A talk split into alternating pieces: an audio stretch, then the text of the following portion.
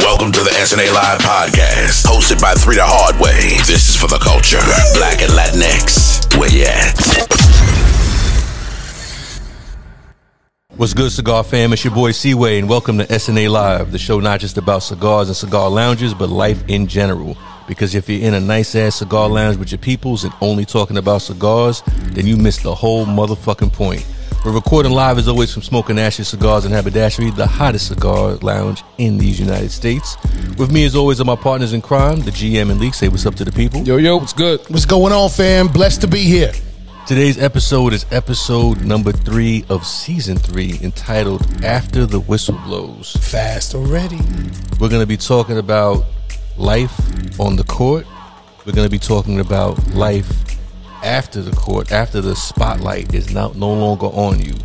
We're bringing back our segment, This Can't Be Life. And I can't wait to get into that one because I got a particular frustration that I need to vent. You gonna this let it particular get it off your episode. chest. You gonna Get it get off your that? chest. Yeah. We also end in the series, or end in the episode, excuse me, with our segment, What You Rocking With. And let's see if Lee goes left this particular episode or if he stays on course. Let's see. and with that being said, as usual, cut your stick, light them up, and let's get it popping. Wel- wel- wel- Welcome to SNA Live, a podcast like no other. Fe- fe- featuring three the hard way. You, you want it? You got it. Yes, yes. We are back, season three, episode three. After the whistle blows, where we take a dive into the highs and lows of being a star athlete, both when the lights are on and off. So you know what time it is. Right now, it's a perfect time to get your drink, get your seat, get your stick, and let's rock.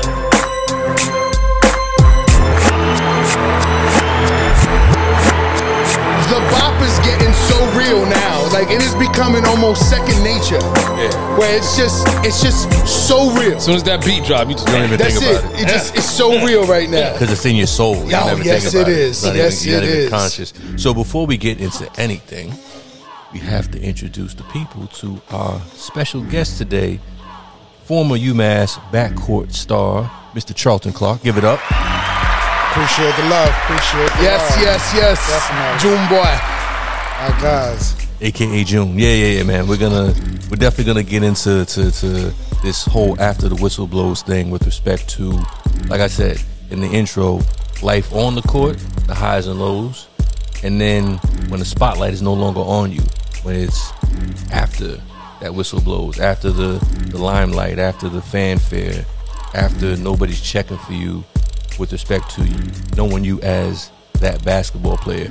And I don't care what level you played at, it happens to everybody. That those people are only cheering you, but for so long, regardless of what your mm. your your your, your, your professional sport is, whether it be basketball, football, I don't care if it's soccer, I don't care if it's cricket or badminton. There's going to be a point where the crowd is no longer chanting your name, and it's about that life after the whistle blows, Yeah. after that spotlight is, is gone. But as usual, before we get into our topics of this particular episode, we have to get into what we're smoking. And Leek, I'm gonna let you set it off, brother. What do you got this particular episode? What Yes, you sir. what you So- puffing on? I went with cigar. Usually, I try to mix it up. Some cigars that I've had before, some I've never had. I've never had this. This is the Crowned Heads CHC Series E, again by Crowned Heads. Ryan fucking pumped this up like crazy, so though I hope it doesn't disappoint. But again, you know, it's the Crowned Heads. This is made at the um, Pichardo Yep. factory in Nicaragua. Um, shouts out to Pichardo. We have uh, his whole line here, and uh, he hasn't he One hasn't, he hasn't disappointed yet. One of my favorites. He hasn't right now. disappointed yet. Um, little background: wrapper is Ecuadorian Habano Oscuro. It has a binder from uh, different re- regions in Nicaraguan, Nicaragua, and the, the filler is from Jalapa. Um, all the regions basically in Nicaragua. This is a real Nicaraguan right here. It Nicaraguan is, and it's a unique size too. If not, if I'm Yeah, not mistaken, it's a This- 54 by six six- sublime. yeah, okay. It's a sublime, just like how you know the coalition. I think we have another one that we carry in that this, size. this is a popular size in here. It's our members really like these. That's the highest I'd rather go with anything. Yeah, I can't. It's I right can't- above a Toro. Exactly. I can't go any pause no bit bigger than this, but this is definitely that size that all the members like. We're Oh. not going to start that today. we, we can get back. Yeah, no, it can, man. No, but So um, yeah, That's- so just a little of the um, characteristics. It has a. It says it has like an oak and leather taste with like secondary um, like coffee and, and citrus. I don't know if you remember the flavors from when you had it, but so I was telling you prior said, to it, you said it was very complex. And, and you remember last night we were in here. I don't know if you heard me having a conversation with Ted, where Ted Oh, was that's like, the "Yo," one you gave Ted? Yes, that he Yeah, kept saying like he kept okay, saying, "Yo, yeah. every time I think I have a a, a pulse on it, changing. it Yeah, goes changing, somewhere changing. else. it goes yeah. somewhere else." And for me, that's what I like about a cigar. It's about an experience. We had this Yeah, conversation yeah. before. You don't want a boring cigar where it just sits there, it's the same smoke throughout the whole out. time. Yeah, I'll turn it out. Yeah, you want something that's going to change on you. that thing is gonna go on a little ride. It Okay. takes you different places. I'm looking I- forward to it. I'm a fan of it. All right, Definitely. What you got, Rob? So I'm rocking with Dapper this week. Another company that we One support heavily. one of my Yeah. favorite companies. Same here. You know, um, Dapper came out with this small batch, uh, the Salvito, and I think this is the Lonsdale size That's they the got. Yes. Uh, if you know Dapper cigars, they also make like Siempre and La Madrina Mm-hmm. and Cuba. El Borracho, Borracho's my joint right the there. Cuba as well, the yeah. Cuba as well. Box Press Borracho. Yeah, so again, a great company that puts together a fantastic product. The construction is amazing.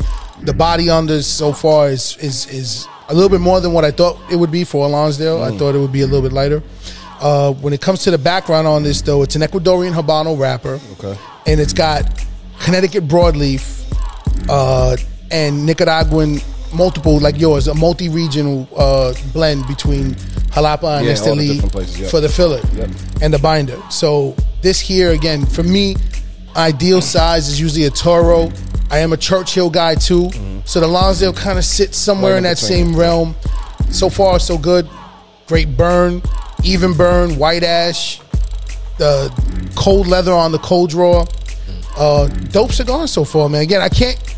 I'm a little biased because I like all the other blends they come out with. Yeah, so yeah, it's, yeah. it'll kind of be like off for me to. Yeah, try to compare it. Yeah, yeah, but it's definitely something that's worth uh, the smoke so far. So we'll touch back later on it. And what are you smoking? So I Hold on, Conway. We gotta get our man in because you got to wrap up and go right into our title. Yeah, yeah, So good you, point. you Good probably you're gonna have to tell them. That's what I was gonna say. Yeah, since I had the mic. Please So- make sure.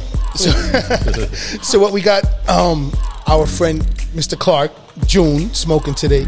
He's smoking the Chico's cigar CBD batch. Uh, the SNA special. That's SNA kind of that's the name on what it. we call it. Well, because I think we've sold more than anybody else has of it, so we get to name it, right? It's Yeah, like that old saying, "If I lick it, it's mine." so that's hey, that's what that's what this That's what is. said. exactly. So he's smoking the CBD blend. It's the Habano wrapper. It's got some, um, if I'm not saying uh, mistaken, Criollo 98 uh, binders, and it's got a multiple, multi. He has multiple Dominican and Ecuadorian and Nicaraguan fillers. So the primary function of this cigar, though, that me, people don't see too often, is that when they smoke a CBD cigar, it comes with the CBD usually sprayed on to the leaf as like a liquid. In this cigar, it's actually rolled in Yeah. through the process. So instead of having a, a dedicated filler, the filler is the CBD. Yes. And in this particular one, it's an ACDC strain of 100% THC free CBD. Great experience. I can't tell you. You guys can speak to it too. For sure. How many have we sold on top of that though? And no complaints. No complaints at all. Not even no Never. complaints. Our members hit us up in the chat like, "Yo, let me know when you gotta when you re up." Yeah, Because June, June does that too on the side. He does that when, he, I'll when, be I, there. when he when he was coming. He's like, I, I, "I'm there, but save me that CBD, son. Good. Save me that CBD." Like you're saying, Conway, the member, it, it's something that's requested heavily. Yeah, definitely, definitely. So it's a tough, big- tough to keep on the shelves. Definitely. It kind of is. That's a good problem to have, man. So, June, you enjoy that throughout this process. Hopefully, you know what I mean, it keep you in the right mind. You know what I mean? While we Mellow go through out. this. Yeah, yeah, Mellow yeah, yeah. That's what it's well, we, we, we had a convo. Obviously, we talking about sports, so you know, for everybody that knows CBD, the the benefits of it, The therapeutic benefits, Therapeutic yeah. is, is muscle aches and pain. So obviously, being a former basketball player, he said, you know, this right here, I need it. My knees is hurt, my back. You know what I'm saying? So don't, don't fall asleep on us though. No, especially these chairs. These chairs will do it to you too. Don't fall asleep. yeah. But with that being said, Conway, what are you smoking on this week? So it's funny that you guys were describing your two, your two, your two cigars or whatever with the Nicaraguan blend, because that's exactly what's comprised in the in the binder and filler that I have. But I'm gonna start from the jump, from the beginning. So I have the Illusione Cigares Prive. So Sleeper. it's a Mexican San Andrés wrapper, and you know I'm a robusto dude. I've, I've said it in plenty of other episodes. So I got my my favorite size pause, and we got the Mexican San Andrés I was drinking. I couldn't get him. and we got the Nicaraguan Criollo and Criollo binder and long filler. So Rye, you had put me onto this about two three weeks ago. I want to Yep. say, and it's weird because it just goes to show sometimes when you downplay your label that you put on the cigar, it might not catch your attention. This has been in the humidor for a minute, and I've and we own the shop. I've looked over this countless times. I did the same thing. So. I told you the same thing. The day I smoked it, Yeah. I literally sat in the humor and I said, I'm in the humidor and I said, I'm going to grab something Mm. that I have like treated like a redheaded stepchild this whole time we've Exactly. been here. Yeah. And when I came across it, you had come in to the sh- for your shift.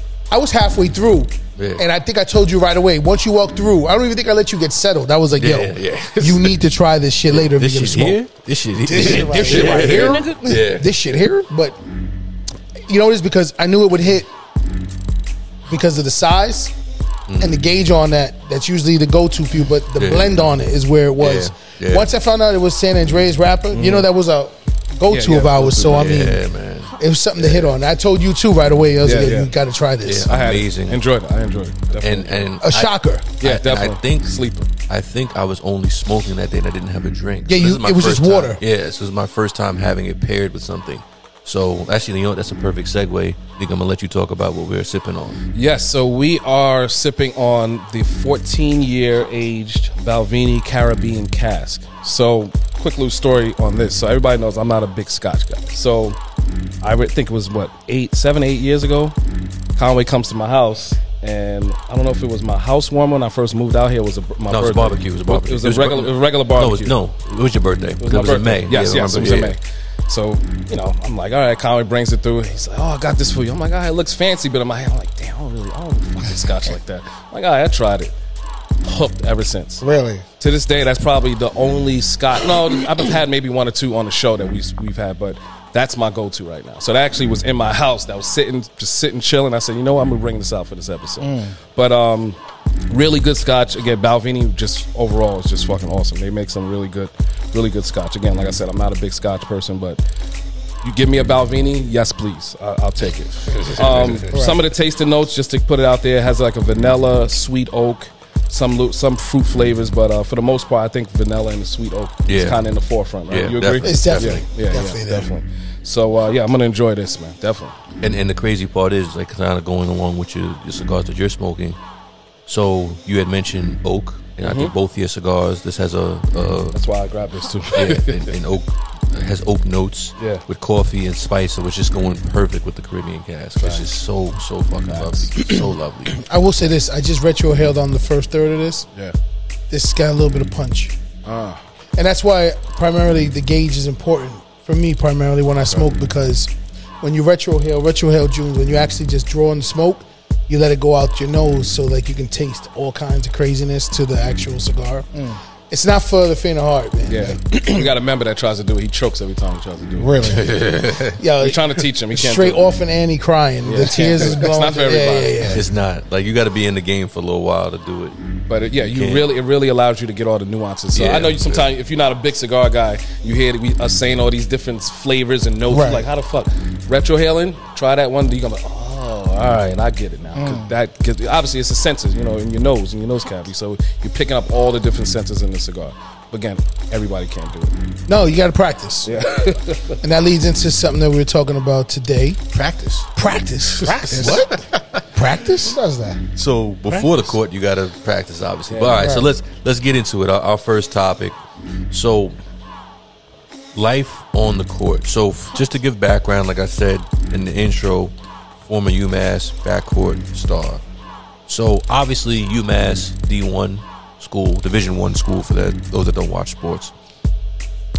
In the era that you played at UMass, because UMass doesn't exactly ring bells nowadays. Not now. Not now.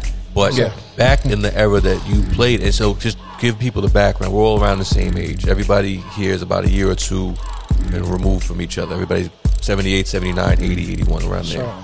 So the era that we're talking about, UMass and and was Calipari there? Calipari was my coach. Yep, exactly. Real, So real quick, not to not to cut you off. Before we get into that, Yeah. go into a little bit more further back because I think that's no, no, what- I was, I was Yeah, going to yeah, get into okay, that. Just, yeah, I'm yeah. just trying to give people like Okay. the So he was just like, giving a character drop on, Yeah, yeah, on, just- a little bit of June's profile. just so stuff. people know who we're talking to and and how it's valid that we're even. No, no, I wanted to him to go back into his history even before. No, he's gonna UMass. talk. He gonna Yeah, he gonna yeah, have the yeah. mic. He gonna have the mic because I'm gonna get to it. at the end of the day, you know, what I mean, if you are a big New York City basketball fan back in the day, and they talk about the '90s, your young man also played for St. Raymond's as well as you, Malik, and And Gauchos. and Gauchos and stuff. So those were names that rang bells in New York City yeah. basketball. And, if- so and if you're a New Yorker and you even remotely know about basketball, the name Gauchos Absolutely. should just resonate right off the bat. Yeah, so you know what?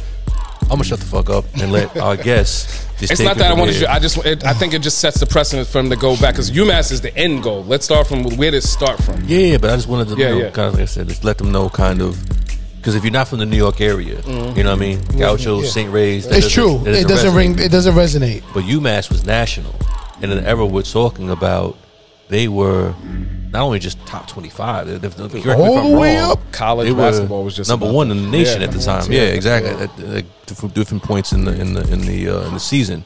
So, like I said, I'm gonna shut the fuck up. and Mr. Clarke, please regale us with the tales of just the come up before you even before UMass even happens. Right. Like the the, just the come up in terms of playing initially and how you got on that path to end up at UMass. Yeah. So I definitely appreciate the, the platform and, and the time that you guys have, have given me in order to tell this type of story. Um, just a young kid from the Bronx, right? Um, grew up Kingsbridge, Fordham Road area. Yeah, yeah. With ambitions to just play sports. Number nine bus. Number nine, three. the three, The three. you name it, right? Um, the four train, Yeah. the D train, D no train. homo. Um, D train. We had to go walk to take the one and the nine train. all the way down Yeah, it's to, far to ass Marble Hill Yeah, to go get a- on that yeah, train. That was a. Um, just a young kid from the Bronx, dreams of playing sports. Um, and as we get deep into it, you're going to see how my life shaped and formed based off of the era that I lived in. Right, the old heads raised us. We was outside. There was much respect, and I tell the story all the time. different era. Definitely. It's different era now because you use the word outside. Like that's our kids aren't allowed to go outside Yeah. right now because of what's going on on these streets. I don't So even know what outside is. we're gonna get into that too, Yeah, right? yeah. So, you know, young kid, um, family from Jamaica, um, grew up around. Wagwan. You done knew already. Uh, grew up grew up around a, a bunch of old heads who was outside, and, and they made sure they saw the potential in me to do something bigger and better. So it's kind of like let, let's make sure we steer this young young man Yeah. into the right direction to do different things. Right? Lived on the first floor in the building. I started playing on the fire escapes. That was throwback. my that was that was my that was my court Yeah. until I was old enough to go to the main court, which was a block up Yeah, yeah, yeah, right? Um, ringing the fire escape, trying to dunk everything. which we talk about now. When we talk about fire escapes, you talk about The ladder. The ladder. The ladder. Yeah. See, so on if you don't know about the building, Yeah. see, Yo, I- you I- I- of course, because yo, real talk, that's kind of what we all played off of. Yeah. man. It was either that or what else? I mean, for me, it was the milk, Milk crate. milk crates. crates, the milk crates. No crate. You nail them into the into, into the um the, the Listen, lamppost. bro. Yeah. Whatever we could The do to lamppost, yeah, the string a tied fence, around a the fence, Yeah. you name it, we did it all, right? So from playing basketball on the fire escapes to when I wanted to be a baseball player, somebody's garage door became the strike zone that we mm-hmm. used, right? The middle of the street was our football field, mm-hmm. running into people's cars, trying to dodge and do, run post patterns into the corner. Yo. if you hit the sidewalk or the curb, you out of so bounds. that's what something that's funny, man. Yo, that shit there changed the career projection for a lot of guys who thought they was mm. cut out to play. When you play street ball, it was different. They ain't no frat. We didn't grow up with grass, people. No. Concrete jungle. you play. You Jungle. said the out of bounds lines were the cars, and the touchdowns were the, the manhole covers. Yes. so you gotta you gotta run out routes and potholes. You name, you name it. Go to the Streets wasn't Toyota paved. Camry and go out. Exactly. that was our plays, right? Facts. So, you know, just growing up in the Bronx and doing these different things, I wanted to play all sports. Um, So the focus wasn't just basketball. The the, focus wasn't basketball. Actually, I was a better baseball player than I was a basketball player. It's a story were. for a lot of us. Yeah, it's crazy, bro. I went to um, Japan when I was 12 to play baseball Yes, on sir. the USA team. I got selected out of 500 kids. Got selected the best 10 um, for 12 year olds. What position were you at that point in time? I was just out, happy to be out there. Pitcher, hate catching. Pitcher, was shortstop. That was first that was base, mine. That was mine. outfield, you name it. Dude, you play was Kingsbridge? I was Kingsbridge Little I know, so we throwing it Yes. back right now. Yes, It indeed. was some Kingsbridge Kingsbridge Little League alumni over here. Definitely. So, um, you know, basketball became my thing. So I started playing with the older guys. Once again, they used to throw my ball over the gate. Can't play, shorty. Yeah, I used to go get the ball out the middle of the street. days, yeah. Uh, come back to the court, and after a while, it was kind of like, oh, we don't have a ball to play with. Let's play with Shorty ball. In order for you to play with Shorty's ball, Shorty got to play. play, exactly. Right? Facts, Yeah. facts. So I credit that because I learned how to play. When you're playing with older kids, you ain't the man. You're just mm-hmm. another Yeah. body on the court, right? Yeah. We're really using you for your basketball, so you're just another body on the court. So I had to learn how to adapt to play with older kids, and once again, they had to gain trust in me in order to let me play. So it was kind of like learn how to pass. You better learn how to play some defense. Oh, yeah. Get somebody the basketball when they're open. So I learned all that stuff first before I started working on my own craft. When I started playing with kids my age, it became too easy for me because I was always used to playing with, Playing with the older old guys, heads, yeah. right? Yeah. And I think a lot of kids nowadays don't have that opportunity because these streets are so messed up. That's Yeah. true. That's a good. That's actually a really good point. Yeah. that's really true. Listen, I, I, I've been I've been a principal. Now I'm a program director at a Boys and Girls Club, and I keep preaching this story to to families and to kids to let them understand your time is different right now. Mm. When I train kids in basketball, I talk to the parents and I'm like, your time is different right now because the era is different. I was allowed to go outside and make these mistakes with the older Yeah. guys. These young guys ain't allowed to do that right Nah, now. Right? You make a mistake, That leash is short. your parents is coming to defend you. Yes. You shut up, don't talk. Let me do all the talking. Yeah, yeah. So these kids don't really know how to navigate and defend themselves. Because they're all about their parents are all mini agents. We've had that conversation here when we did access and all that stuff. it. I'm gonna lean into that We too. just we just had that combo over there. I'm They're, gonna they're, they're all mini agents, man. Ah. They, they're already brokering their fucking their, their their pro contract already at the age of ten. And if you're talking about after the whistle blows, a lot of the people who are affected and struggling right now, their parents actually did that. And they're the one facts, and they're the ones that didn't have their career head off, so they're living vicariously through their Through the children. kids, Yep. yep. This is a this is a repetitive system. We're going to get into all of that. So, um, at the time, single mom, two siblings, besides myself. Um, I wanted to play basketball. I was I was, good. I was playing with the older guys, and you know my guy Orlando Antigua, who's now the assistant coach at um, Kentucky University, was lived in the neighborhood. He lived by Tolentine, um, and he used to play with the Gauchos. Ask you that question, yo. How good would Tolentine have been had they not shut oh down? Oh my God! Because that was our neighborhood. yeah. They had, Tolentine. they had- Kareem was there too, right? Right before Kareem he left. there. Yep. But when they shut down, that's when Kareem came Kareem to came St. to St. Reed, Kareem yep. Reed. Shout out to Kareem Reid. Tolentine would have been, and that was Nothing to talk about. There's Yeah, nothing to talk all about. right. Malik Sealy was there. yeah. Malik was there. Adrian Autry. Yeah, man. Brian Reese. They had a crew. Yeah. They, they, they had a crew. And the year that they closed down, the freshman team That was- and the JV team won the championship. Yo, how And crazy is that, bro? They were stacked. Where were you at age wise during that time? I was in 143. I was in Seventh, eighth grade, though, seventh, right? Eighth grade. Yeah, yeah. I figured that. I Yeah, was in because seventh, Lisa was a little older than us. I'm Yeah, remembering. so I, tell- I Got used to. I think I had a story with that. My mom used to be the secretary at Taunton High School, so she used to call Malik. She was the one that used to wake him up, Yeah. get him like she saved him so much. He was so close to us. Yeah. So Malik used to carry me around the hallways in Taunton High School. I was like five, six years old, Yeah. a kid running around there. So I knew what Taunton was, and when it shut down, it was a culture shock. Yeah. And it was known for its basketball That's what they- primarily. that's what they knew. That's all it was. John Sarandria was the head coach at the time. He's the one. He was a former firefighter and stuff, but he had taken that team multiple places. But just because you mentioned the Tolentine when you mentioned Orlando, I was just like, damn, 'cause that's another name that would have been tied directly to Tolentine as well. He lived right across the street. That's He lived right across the street. was he on Andrews or on University? Andrews. so he literally lived across the street. He was literally across the street. So, once again, Orlando went to 143. The buzz in the area was we got a young kid out here. He's playing ball. He's playing ball. And they told Orlando. Orlando was like, okay, one day I'm gonna come around the come around the way, pick him up. I wanted him to go try out at the Gauchos. Mm-hmm. I had just came back from Jamaica, probably not even a day away from Jamaica. Had no shorts 'cause I never played organized basketball before. So I had How, some. how old are you at this point? Seventh, eighth grade, right? No, actually, I was 11. 11, yeah. Oh, so you know, I was- sixth grade, fifth, sixth I was 11 years old. Sixth grade. I was. I was 11 years old. Had no basketball shorts. Never really played the game. Mm-hmm. Once again, my basketball court was the fire escapes. Yeah, yeah. So I came outside. Yo, we going to this gym. Okay.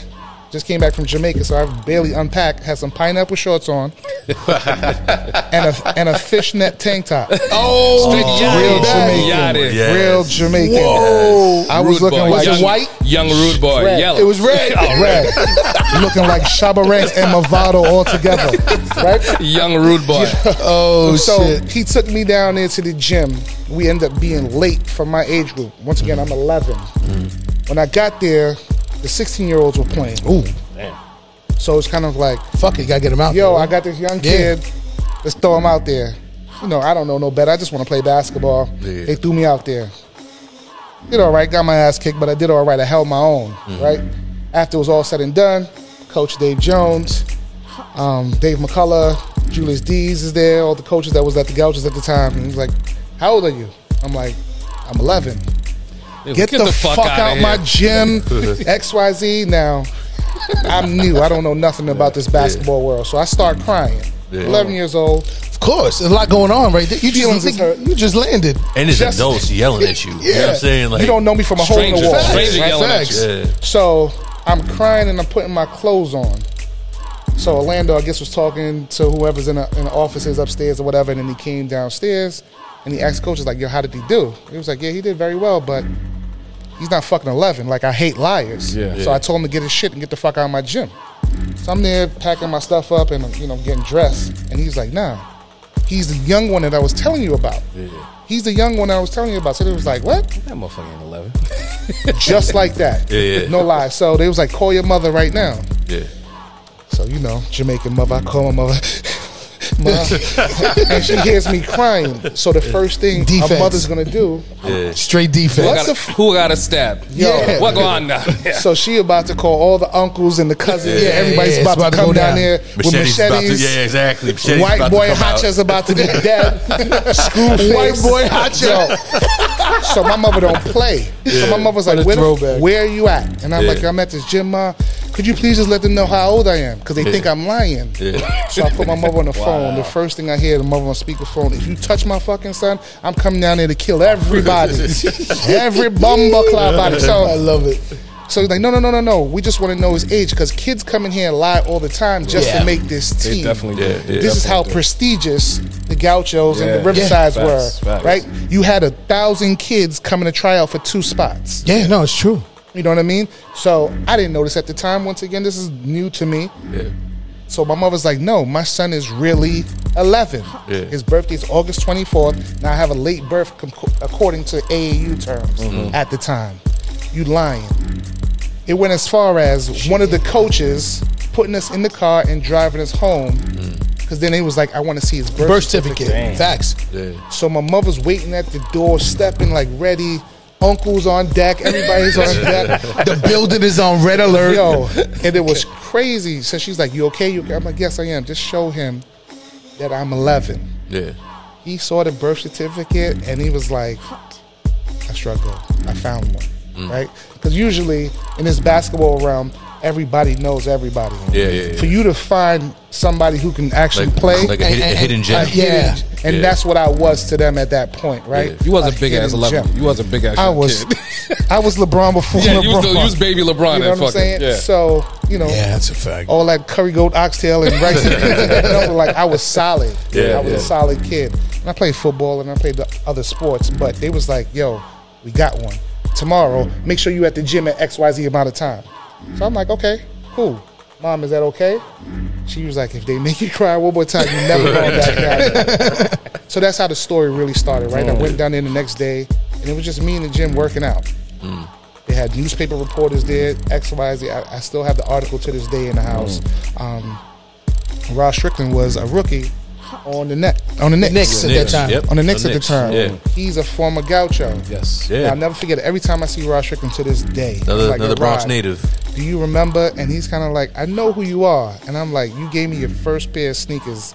You gave me the, the um, Adidas, the, the, the pumps before they came out. Oh, okay. My first pair of basketball sneakers. And when I say I didn't have him sign it, you know, once again, I'm culture shock. I'm just kind of like, thank you so much.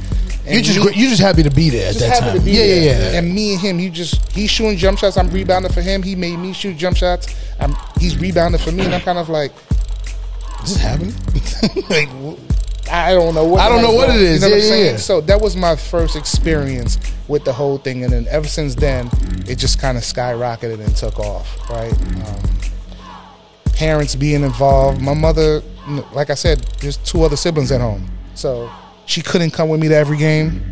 It was kind of like I trust you. Get on the train. Go where you got to go. When you get there, call me and let me know you're safe. Yeah.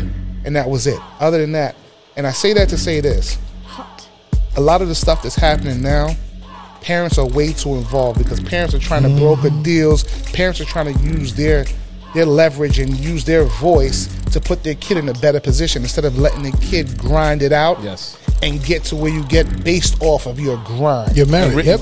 You, you see what I'm saying? And just thinking about it and going back through the whole thing, my mother didn't really know that I was a quote unquote basketball star Yeah. until I was a sophomore in high school. Mm-hmm. She she didn't know, right?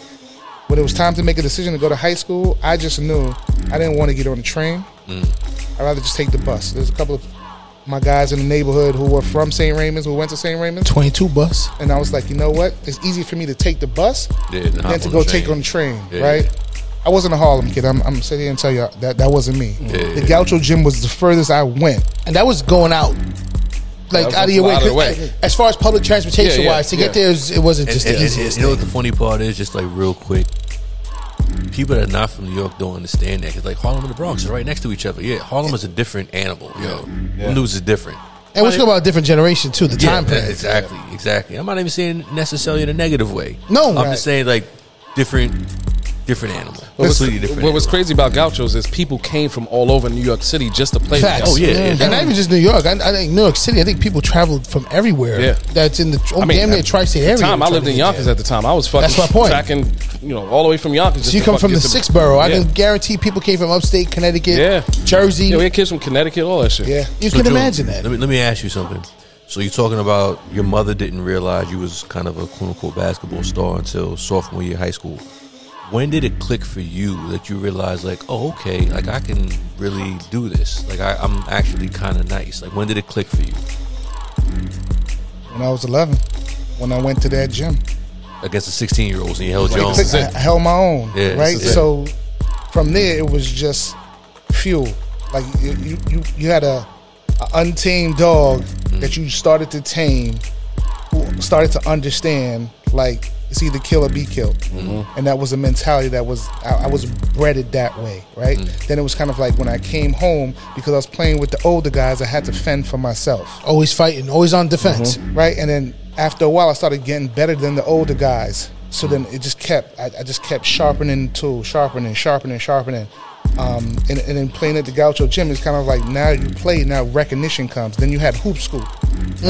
Right? Wow. Hoop Scoop was the, the, the magazine. Yeah, yeah, wow. Everybody can go and see what was going on, right? Rate, ratings and all that stuff. Yeah, And at the time, the ratings meant something. yeah, that was big. Yeah, That was it was a legit like the source It- It's back in the day. With Absolutely. his, with his mics. Yeah. right? And it still means something to this day. But for me, it was a hit list. Mm. Where you put me, heard you. Whoever's above Everybody me? who's above me, Going fooled. after you. Yeah. Before that game, you look at the, you look at that and see if you was playing against somebody on there. I'm getting at him. Uh, yeah, yeah. I'm getting at him. It was personal. oh, he's ranked Right? ahead of me. I'm getting at him. And even if it was my right hand man, like it was Ryan, Yeah. even though we're boys, because you're ahead of me, On the courts, there's something it's different. got something it. Going at totally you. different. Going at you. something Facts. totally different, right? So a lot of guys that played with me on the Gaucho team was ranked as well too, right? Gary Saunders, Mm. my guy Gee, that went to Saunders. Rice, went to Georgia Tech, went Throwback to right there Seton. Hall. He saw get buckets. He was everything. He was like Glenn Robinson.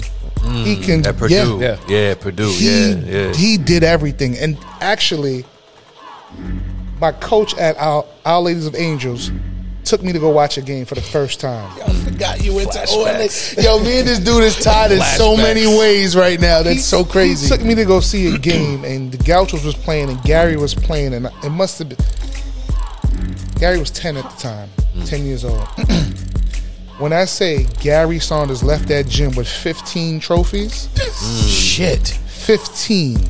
I bullshit you not. Fifteen trophies. Ah, okay. MVP, highest scorer in the league, Yeah. highest rebound in the league, playoff MVP, first place trophy, this, that, you name it. Whatever the Ran it- categories were, he took them home. defensive player, Ran the this, that. Yeah. He was Harlem. He was- He's Harlem, right? all day Harlem. Yeah. Yeah. All day. But once again, Gary was so skilled because he was at the Gaucho since he was five, six years old. That's a huge advantage in that time. You see what I'm frame. saying? Absolutely. And me just starting off at Diamond 11. in the rough, yeah. Yeah. At 11, they kind of was like, yo, this kid can go. Where the hell he come from? Yeah. That was like, now you're ours. We don't want you playing with nobody else. You got to make sure you're here Yeah. and put me on the map. So it was kind of like, let me see who's in front of me, learn from them, and hone my skills. And that's what it was, right? It was the mm. dog, it was the hunger, the fact that people were ahead of me was my fuel and my fire. Yeah. You know what I mean? Let me ask you a question, June. That was self taught? It definitely was because mm. once again, mom wasn't into it. But once again, It like came I from the said, block, too, though. it came- That's Just so, the block. that's the reason why I wanted him to touch on that Yeah. because we all share off, off off camera and off off my conversations, especially with the training with you nowadays, and you could see that with kids nowadays that that mentality isn't naturally instilled. It's something that they either have to be trained to be have it to even have it resonate. Mm-hmm. It, I, it's Or- very rare. It's very rare. I think that you have comfortable. When I say comfortable, I mean like financially and home life. Comfortable kids have that hunger.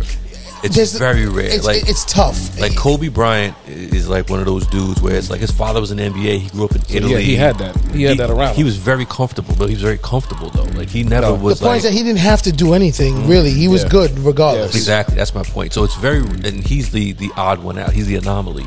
It's very rare that you have a dude that grows up like that, Yeah. that has that hunger, that killer instinct. You know what I'm saying? It's usually Nowadays, they're just heavily trained. quick little story on what you just pointed out. So when I came again, I was coming from Yonkers. I went to Gauchos my first day. So he told the story how he came there and the big dudes was he was that dude for me.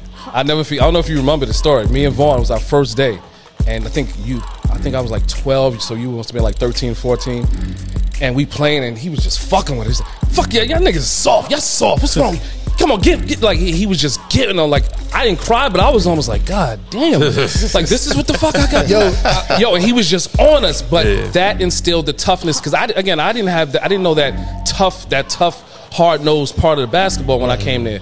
And you did that for me and Vaughn. You know what I'm saying? Like he was on us, like, ah, yo, we going up for hitting us. Get up, get up. You know what I mean? Like he just instilled that. So again, you passed you passed on what you what you got from you know when you first get got there and you, Yo. you passed it on, man. June was brutal. Yo, he was a big ass fourteen year old. I thought he was a, I thought he was fucking in college. It wasn't just size. It wasn't the Yo, size. You know what's funny about June? June's demeanor yeah. was more, and what's crazy was you knew he was crazy in a way because his. If you knew him off, I was gonna say when He he's on "Wait the, a when, his when he stepped was when so he stepped on that court, he was a whole nother person. He Became a whole animal. It was kind of that Mamba mentality back then. Bro. It was. and then you get off and he's fucking all jokes and smiles. When he got on that court, it was fucking. It's time. that's what. And again, like I said, if you knew the both sides of you, brother, Right, watching right. you Yeah. throughout your growth process, it was crazy. Cause like, yo, this June was, cra- yo, laid back, bugging out. When he on the court, like, this is an animal. but he was an animal back then with y'all too. Like you said, he had taken passed it on. that experience Yeah. with him, and he used that as a tool. If I'm not mistaken, cut me off. But you use that as a tool for you to teach the young guys to humble themselves too, the same way you were humble. Absolutely. I mean, listen, I call it the Keyser Soze effect. Right? Keyser Soze. And you're on the court, you got to be one way. When you're off the court, mm. be you, right? And that goes into the, you know, when the whistle stops as well. A lot of people don't figure out who they are until after that whistle does stop. Mm. And then when you face reality, you don't want to really face reality. I was the same person, right? And you know, I could say that about you too. Yeah. You've always been the same dude. Yeah, yeah. I try to once again, man. I, I live off respect, um, humble as I possibly could be, but once again, I knew what it took in order to make sure I succeeded on the court, and I also knew that off the court, right? Um, I had some great people in my life. Who given me a lot of guidance. Um, but at the same token, I never wavered from who I was. I stayed the same person, right? Um, somebody told me every time you're in a room, make sure you stand out in a room. A lot of people don't understand that. Yeah. Right? Elaborate, please. Standing out doesn't, mean, you you're have to the be the loudest loudest. You don't have person in the the room. Yes. Yeah. Right? You can be the person with the biggest smile. You can be the person that wants to meet everybody to get to know what everybody else in the room does, right? Um, making sure you're in the front of the room was a lot, right? Because once you're a star and you start playing basketball, usually the stars want to sit in the back, laugh, joke around, and goof off. Where Didn't I, play the room. when I was taught, make sure you're in the front because somebody better remember who you are and remember your name and your face. I hope y'all listening to that. Like I, again, contact. that that there. Listen, and that That's shit goes beyond. Yeah. That That's goes beyond life, sports. man. That jewel right there is so fucking on point right there. And the one thing I want to touch on too, I want to ask you, and be, because it's still a lot of kids out there that still live in the same environment. How hard was it when you started rising? And when I mean rising, when your name started getting around and people recognize you, especially when mm-hmm. local people recognize you. How hard was it to separate the idea of being in the hood, being around everyone who still wanted to boost you up in the hood, and then having to maintain their relationships while you stayed clean to continue your career moving forward?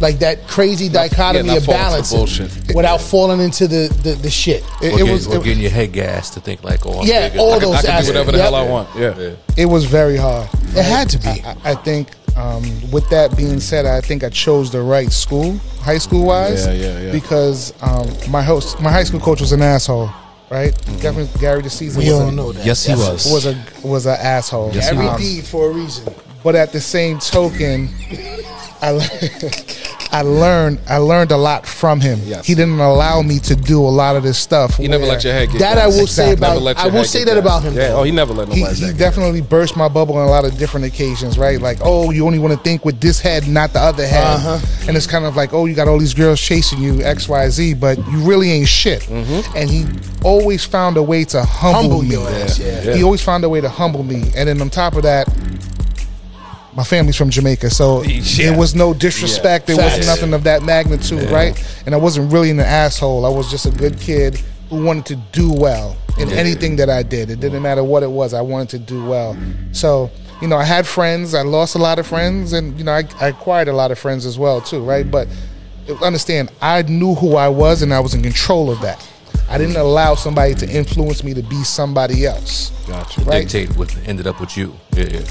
And when fame comes, that's usually what happens, Mm. right? When fame comes, that's usually what happens. People start to be different. They people. lose a part of who they were. You lose yourself trying to impress this persona that you're this star.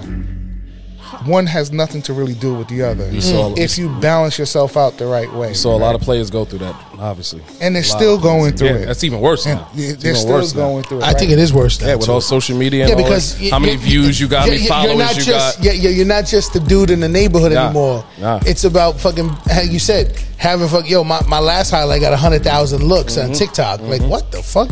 Everything now is about marketability. Yeah. Everybody's trying to market themselves, position themselves in a different way, Yeah. right? And you're losing focus on what it is to really just be a child and growing up and being a, a good basketball player, right? Um, They're more concerned with building a brand than focusing on the craft of like what would make them great. Well, the NILs ain't gonna help with that. at all, No. at all. But if you look at it right now, if you're looking at the stars of today, I think the one person who I see have done it the best, squeaky clean image is DJ Wagner hmm, from Jersey, right? Junior, Dajuan Wagner. junior, junior. I just Yeah. want, I just want to go see him play two weeks ago. the boy got a good head on his shoulders. But I think because his father went through it, the trials and tribulations, Yeah. he's not allowing his son to go through it. And I think it's the best thing that Dude, can ever He's happen. using his to him. I, experience I, right wa- there. I watched him for a whole game. They were losing, getting smacked. They playing Mount Vernon. Did his And, demeanor ever change? Yo, it never. changed. and he That's was, and he was having a bad game too. That's That's, what the it meant. He was missing everything, but he just kept hustling. He was getting down, playing defense, getting steals. If the ball wasn't going through the hoop, he found other ways to affect the game. You know what's crazy? I'll tell you this, and being a coach, being a recruiter on the football side of things, I don't want like it's great to show up and watch you play. You threw for fucking four touchdowns, you ran for three, you had all this thing. But what happens when the shit was thick? when things weren't going your way. Exactly. How were you acting as a leader on your team? That's what I want to see. Yeah. I can see your highlight film all the time, but I'm not going to see this moment. So you had a time to see a kid. Oh, yeah. At a, a point in time where things weren't going his way, and how he, responded and reacted He just kept it. playing, bro. And that's what coaches and recruits down, look for, kept man. Playing. And what, he has an NBA coach also. Fucking um, uh, what's this dude No. from uh, his son plays on Dallas, Dallas Mavericks. Oh, Jalen Brunson. Jalen Brunson. Yes. Brunson is, is, Yes. is, is so Which you know school is that? Camden. Camden. Oh, he played Camden. Yeah. So Brunson went to Temple, played in NBA for years. Hard nosed player. His son, his son is in the, in the league now. So yeah, he has that. He has that that older person who who been through. it. He's been through the whole league and the guidance, right? And, Guidance, and that's yeah. what's needed the most. on top of his father, obviously. Absolutely. Definitely agree with you. 100%. So, so let's flash forward to, to college, right? Mm. So I'm assuming you get a scholarship, yes. right? Basketball scholarship. That was big news. Yeah, that was. That was big news. UMass, John Calipari. You got all these um, other players from different regions of the country, obviously that you're not you're not playing with. Had you ever been to Massachusetts before? Your visit. Yes, I, I went on a, a, couple of unofficial visits, and then I also went on an official visit. Gotcha. Okay. UMass wasn't my first choice. Yeah, I know. Oh, I, oh, I oh, I know, what, what- know what this was? story. Yeah, you know, I, wouldn't I know this story. What, was your first choice? And I was going to ask you, like, who else was suiting you in at the time? I had a lot of He had a- schools. a I had a, I had a lot of schools. But what were the top, like the ones that you had a hard time choosing between? Um, UConn was definitely one. Mm. Um, I did like Texas a lot, right? But once again, Ironically, but once again, I knew myself, Yeah. right? The coach at the time was Tom Penders, Tom Pendis, who's from New York, Fordham guy, good friends with my high school coach. same one who drafted Vaughn. Oh, it, well, Yeah, brought Vaughn over, recruited recruited, him. Vaughn. He was just too laid back for me. With my personality and who I was, Yeah, he wasn't gonna push you. I needed somebody in my face. Yeah. So Like I you said, knew you that know who you- you know who you I were. knew who I was at an early age. Mm-hmm. So I knew that type of laid back coach wasn't for me because he wasn't gonna get the best out of me. Gotcha. I would have been bugging out doing whatever I want to do. You need somebody on your was- ass. Exactly. I needed somebody to keep And me then just focused. and just for the people that just because I don't think we actually specified a year. What year are we talking about in terms of going into college now? 95, 96. So Ray Allen was at Connecticut. At the time. Ray Allen Yes, was at Allen was there. Yeah, yeah, Yes, Doron Sheffer Yeah. was there. Um, they were recruiting myself, Stephon Marbury, and Wayne Turner. They wanted one more guard. Jesus. Right? Those two made McDonald's All American. That was honorable mention. And that was a big thing. If you don't know, McDonald playing the McDonald's All American yeah, team was a huge thing. Yeah, and when I didn't get picked, I cried. Right? Because I missed 15 games my senior year because I broke my ankle. That's Broke my right. ankle. Wow, June. So- I just remembered that. That that hurt. I was averaging 41 a game. I, that hurt it. Yeah, that, that definitely yeah, hurt I it because I, put. I put time in and I did everything I had to do the summer before.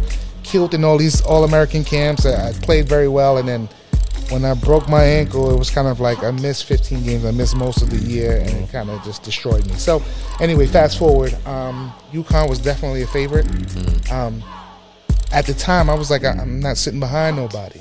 I'm not sitting behind nobody. So, Rashamel Jones, who's from Westchester, New York, committed early, right?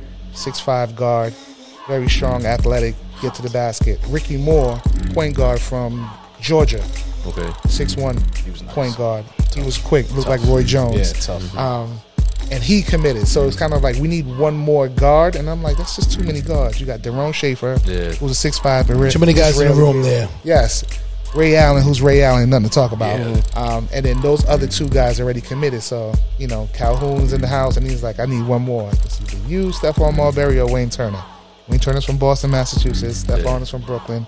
I'm from the Bronx. And I'm like, it's too many people for me. It's a lot. Yeah, That's right a thick room. right How you there. get in the room? But once again, I was with it because I loved UConn. Yeah. My other top school was Michigan. I'm a Fab Five. Fab dude. Five. I'm a- Yeah, we came up in that. Especially during that time. I'm a Damn. Fab Five dude to the core, right? Jalen Rose, my guy, um, Chris Webber, Juwan Howard, Jimmy King, Ray uh, Jackson. Ray Jackson. Yeah. That was my crew. But the year before I got there, they brought in four McDonald's All Americans. Yes. You had um, It's like Maceo. Maurice Taylor. Yeah, Maurice Yeah, Taylor, yeah. Maceo. Maceo Baston, Yeah, yeah. um, Willie Mitchell, Jerod Ward from Yes. Mississippi, Yes. right? And then they had the little white boy, the shooter Conlan, who could shoot the shit out the basketball. Yeah. And I'm just watching them that whole year because once again I'm a Michigan fan and they're losing games and I'm kind of like, yo, you're not playing together because your ego is bigger than his ego, his ego is bigger than your ego, and everybody wants to be the man. Yeah. And then Jerod Ward did a, a, a Sports Illustrated article, and he was like, you know, I jump like Jordan, I shoot like Bird, I pass like Magic, and I'm like, Mm. You trash. Yeah. and that was me, right? So Yeah, I'm yeah. saying to myself, if I was to go to Michigan, I know I'm gonna bump heads Yeah, with this these dudes because. I'm about winning. You about looking good. You understand? What We I'm not the same. We're not the same. We're not cut from the same cloth. And me from the Bronx going all the way up to Michigan to beat people up. that wasn't gonna. no, true. That wasn't gonna work because I want to win. You see what. I'm saying? I want to win. So. I was like, ah. but that summer in ABCD camp, Oh my god. Um, ABCD. I was on a team with Robert Tractor Traylor, God bless the dead, Yeah, who was. Oh. Mr. Basketball in Michigan, who was everything. Beast. Albert Beast. White also too, and he put me with a whole bunch of Michigan dudes, and I'm like, and I'm I mean we killing everybody in ABCD. I'm like, yo, Shorty, you need to come to come to Detroit to come hang out this, then, the third, and I'm like, let's set it up. I'll come to Detroit, like let's do it. You got to come out here and play this and third. And it was Robert Traylor's way of saying, listen, I'm signing with Michigan. I need a killer like you on my team so we can go Yeah. you know, and you know, it just didn't work out that way because I'm like, ah, man, it's too many people over there. It's, it's not going to work for me.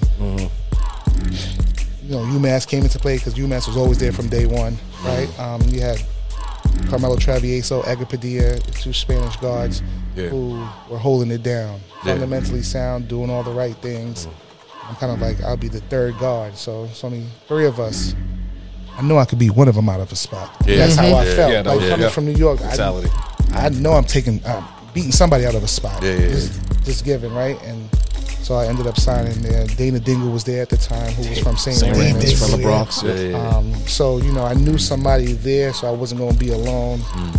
Two and a half hours away from the crib, ninety-five to ninety-one, Yep. straight That's shot. what, and that was my next question to ask you too. Did the location of your your destination at the point uh, at that time, did the location play a part? Since it was a little close to home, where it was close enough to be within reach, but not close enough to be on you, left and right, or nine. You know, Yes, I, I yes, definitely, right. Um, but once again, traveling with the Gauchos and being away, I slept better in hotels, so I was used to being out. you were used to making the moves and being around. I was used So- to being out the house. So you know, a lot of people. If you're listening, if you don't understand the concept, Ted, when you grow up in the circuit of playing on all these elite club teams and stuff, these tournaments are not just down the block and in your neighborhood. Nah, you they're, travel. They're traveling. You know, Yeah. they're they're going everywhere. He's on the road two or three now, times a month. Like right now, my son is going to West Virginia next week. Two weeks after that, he's going to Tennessee. Three weeks after that, he's going to South Carolina. So for me, it's like a I'm, I'm having that relapse of a moment watching what you guys had gone through, mm. just watching my own Through son own do son, it. right. So traveling so much, you get used to the traveling aspect. So distance isn't a problem at that point. Not at all, not at all. And you had a good control of your character. So I did, but at the same token, excuse me, I was just mom at home with my two other siblings, Mm-hmm. right? So I wanted to go away selfishly, Mm-hmm. but at the same token, it's kind of like I need to be close enough. Within where arms- that's what I arms want I to can know. get Yeah. back, right? Yeah, that's what I wanted to know. the That- furthest I probably was going to go was Florida. Um, Still, like- still a two and a on the half East hour Coast, flight. Florida, Coast, yeah. Still two Right. hour flight at that. But I also was looking at coaches who's going to push me to be better. Yeah. So I looked at Indiana and Bobby Knight because I'm like, I like the fiery. That's the epitome of pushing at that Oh, time. At the time, Yeah. I probably would have headbutt Bobby Knight. yeah, right? yeah. I was about to You would've say, fought him. You would've yeah. fought him. Absolutely, right? Yeah. Um, I can see the chair flying out mid mid mid time out, mid time out, going over some shit. The chair flying from June. um, Purdue, Gene Keady was a coach at Purdue Yeah, at the Keady, time. Tough Yeah. Wow. Tough. Yeah, Another definitely. tough, hard nosed Yeah, coach. I liked Kansas a lot too, but at the same token, because I didn't qualify early enough, Mm. Kansas, Roy Williams at the time sent his assistant coach to come see me. Mm. Right? Still a huge You kind of took that personal. The Caesar took that personal. Oh, He's kind of like, Okay. That's still a huge accolade, though. You're talking Nah. about, but yeah, Lee, you, you want Roy. Roy I Williams to come that. see you. I get bro. that. I totally get that. But yo, Like, realistically, what you trying to say? You couldn't come out here and see me? exactly. realistically though, it's still the allure of who's coming to check you. That's true. But something that you just said too, though, was um, was was was funny. Um, you had just alluded. Damn, yo, I, ju- I was I had it on the tip of my tongue. I love You know what? Perfect point to pause. We're gonna because we got to get into our, our segment. Yes. Yes. We're gonna come. We're gonna come back to this. Wait, wait, no, I got it. Hold on, I All right, got yeah, it. yeah, go I got it, it. I go got for it. it. Really quick, really Yeah, quick. yeah, yeah. It's just it's more of a point to make. Yeah, yeah. If you're listening to how he's talking, he is literally stating how he was looking for a hard nosed coach, and that is something He, he didn't want to. He want the easy way. But it's not even just that. I don't see that in today's athlete on any standpoint. Yeah, they want the easy. They want the easy way out. They don't want to be coach hard. yeah. And the parents don't want it neither. Nope. So to see an athlete of his pedigree at the time sitting there knowing who he was, to know Yeah. to have the wherewithal to say, yo, you know what? Now I need someone who's gonna basically be on my ass. Get the best out of to me. get the best out of me. Yeah. Yeah. You don't hear that nowadays. So Nah. Well, I just wanted to bring that up because Yeah, that's a big yeah. difference No, on why it's- it's a huge and where you did what you did in your accomplishment because the mind frame was different. That it goes to a little bit, you know, the Mamba mentality. Mamba that mentality. whole Yes. Exactly. you want to be the best, then go through the best and be in, in these hard the situations. So Exactly. perfect time to segue, Conway. Yeah, yeah. So like when we come back, we have our segment called "This Can't Be Life," where we talk about the stuff that you just can't believe or can't wrap your head around. And we got a doozy for y'all this particular episode. we'll be right back. All right. It's the main event. It's the SNA Live podcast, and it's time for our newest segment. This can't be life. Where we bring to light the most dim-witted ish that's going on in the news today. And we're back with our segment that we call This Can't Be Life. So, as I stated before, before the break, this is where we just talk about something where we just can't wrap our head around what happened. You know, in, in episode one, we talked about our boy AB, former Bucs wide receiver, He got petty yesterday too. Yeah, so some of those did. tweets he threw out. straight petty wop. So, today, Petty wop. considering we're talking about sports, we're gonna keep it on this on a sports note, and we're gonna talk about our New York Knicks, specifically Mr. Julius Randle. Now, I'm not gonna lie. I'm not gonna sit here and tell you I saw something I didn't see.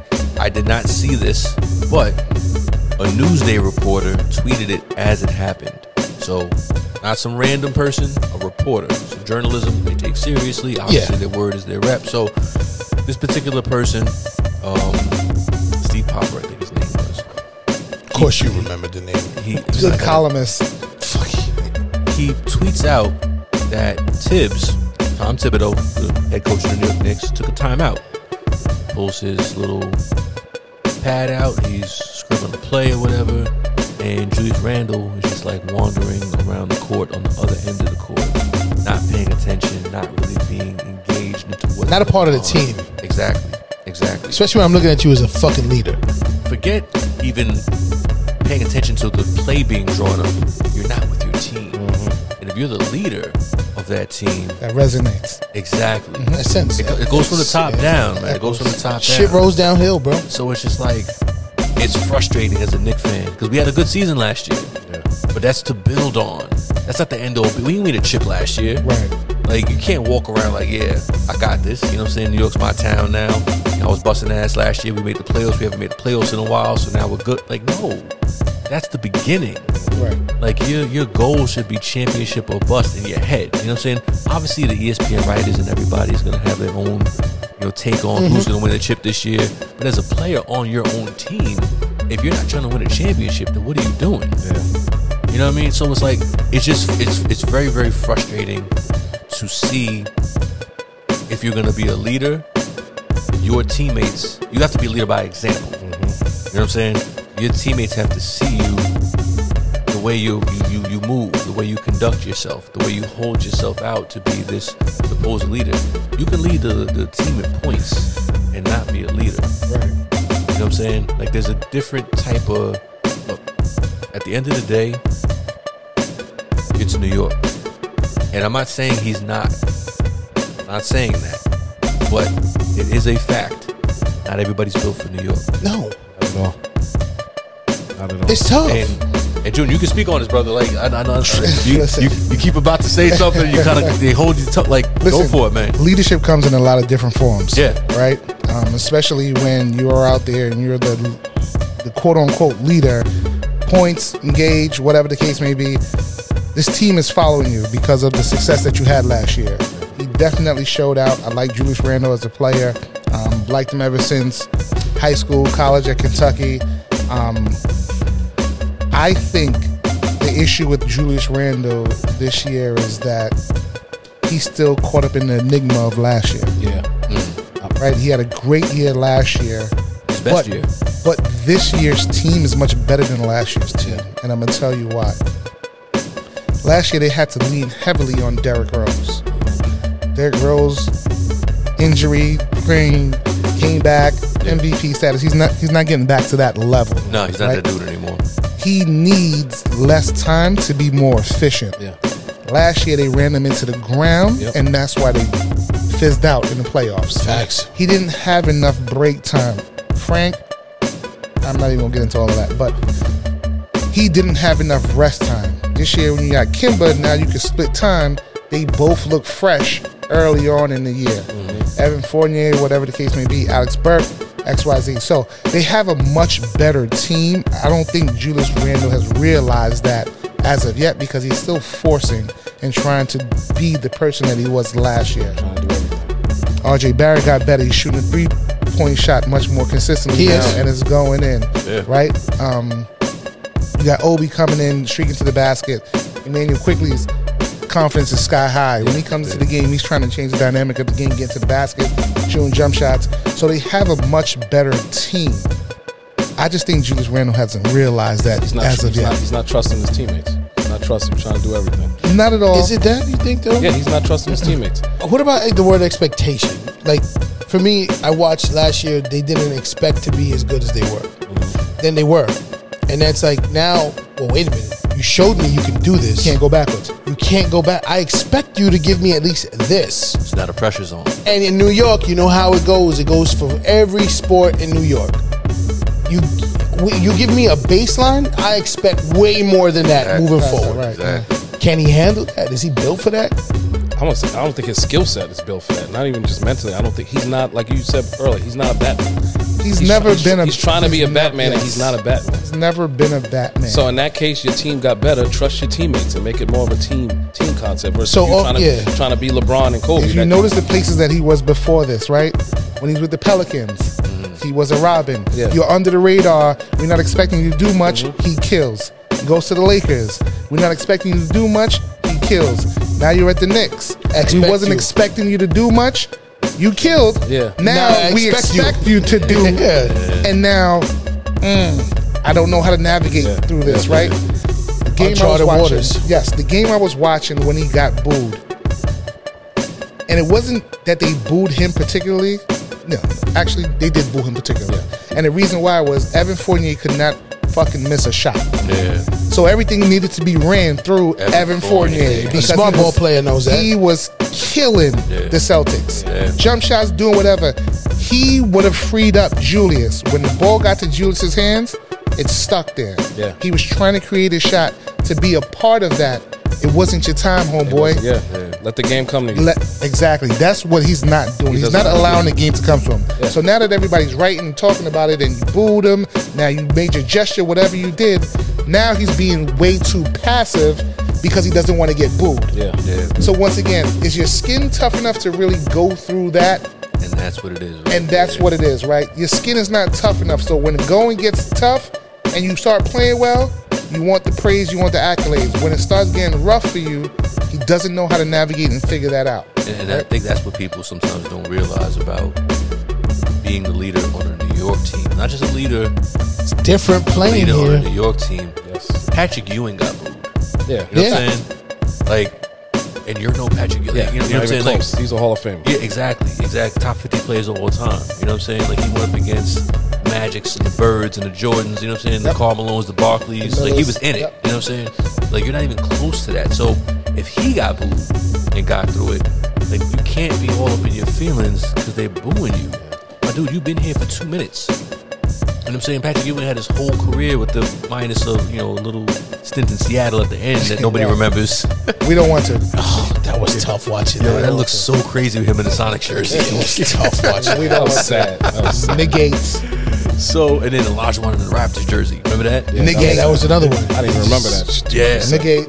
So- Michael in a in a Wizards And the jersey. Wizards, yeah, Big yeah, yeah, yeah, yeah. Exactly. Forget Try to just not remember that. But the point is, is that these people spent pretty much their whole career in this in, in, in, in these cities, and they got booed. So you can't now all of a sudden turn on the the crowd because like they're not booing. Let me make a quick little correction. They're not booing you. They're booing your play. Bad basketball. Yeah. Play They're booing better. Bad That, basketball. I, I, that, that, Play that's a good line. They're, y- y- and going Play to both better. with you. Yeah, play better. exactly. Everyone's saying the same thing here. Well, I'm not physically booing you, bro, but you're playing like shit. Yeah. Right? You're the, the way you're playing the game. It's not resonating. It's not helping anybody win right now. Not at all. and if Julius Randle isn't scoring, then what is Julius Randle doing to help Nothing. the Knicks? Nothing. And that's the problem, right? Yeah, he doing needs to realize I can rebound, I can defend in order for us to still win. Or be a leader. T- talk to your teammates. Tell them, hey, go here. You got to be here. Like he's not even doing that. He's But you know just what's out the, there playing. You know what's the thing too, too the guys. best Sometime- player. But sometimes though, we put these tags on these players and these athletes that they don't put upon themselves. yeah, because he's not built for it.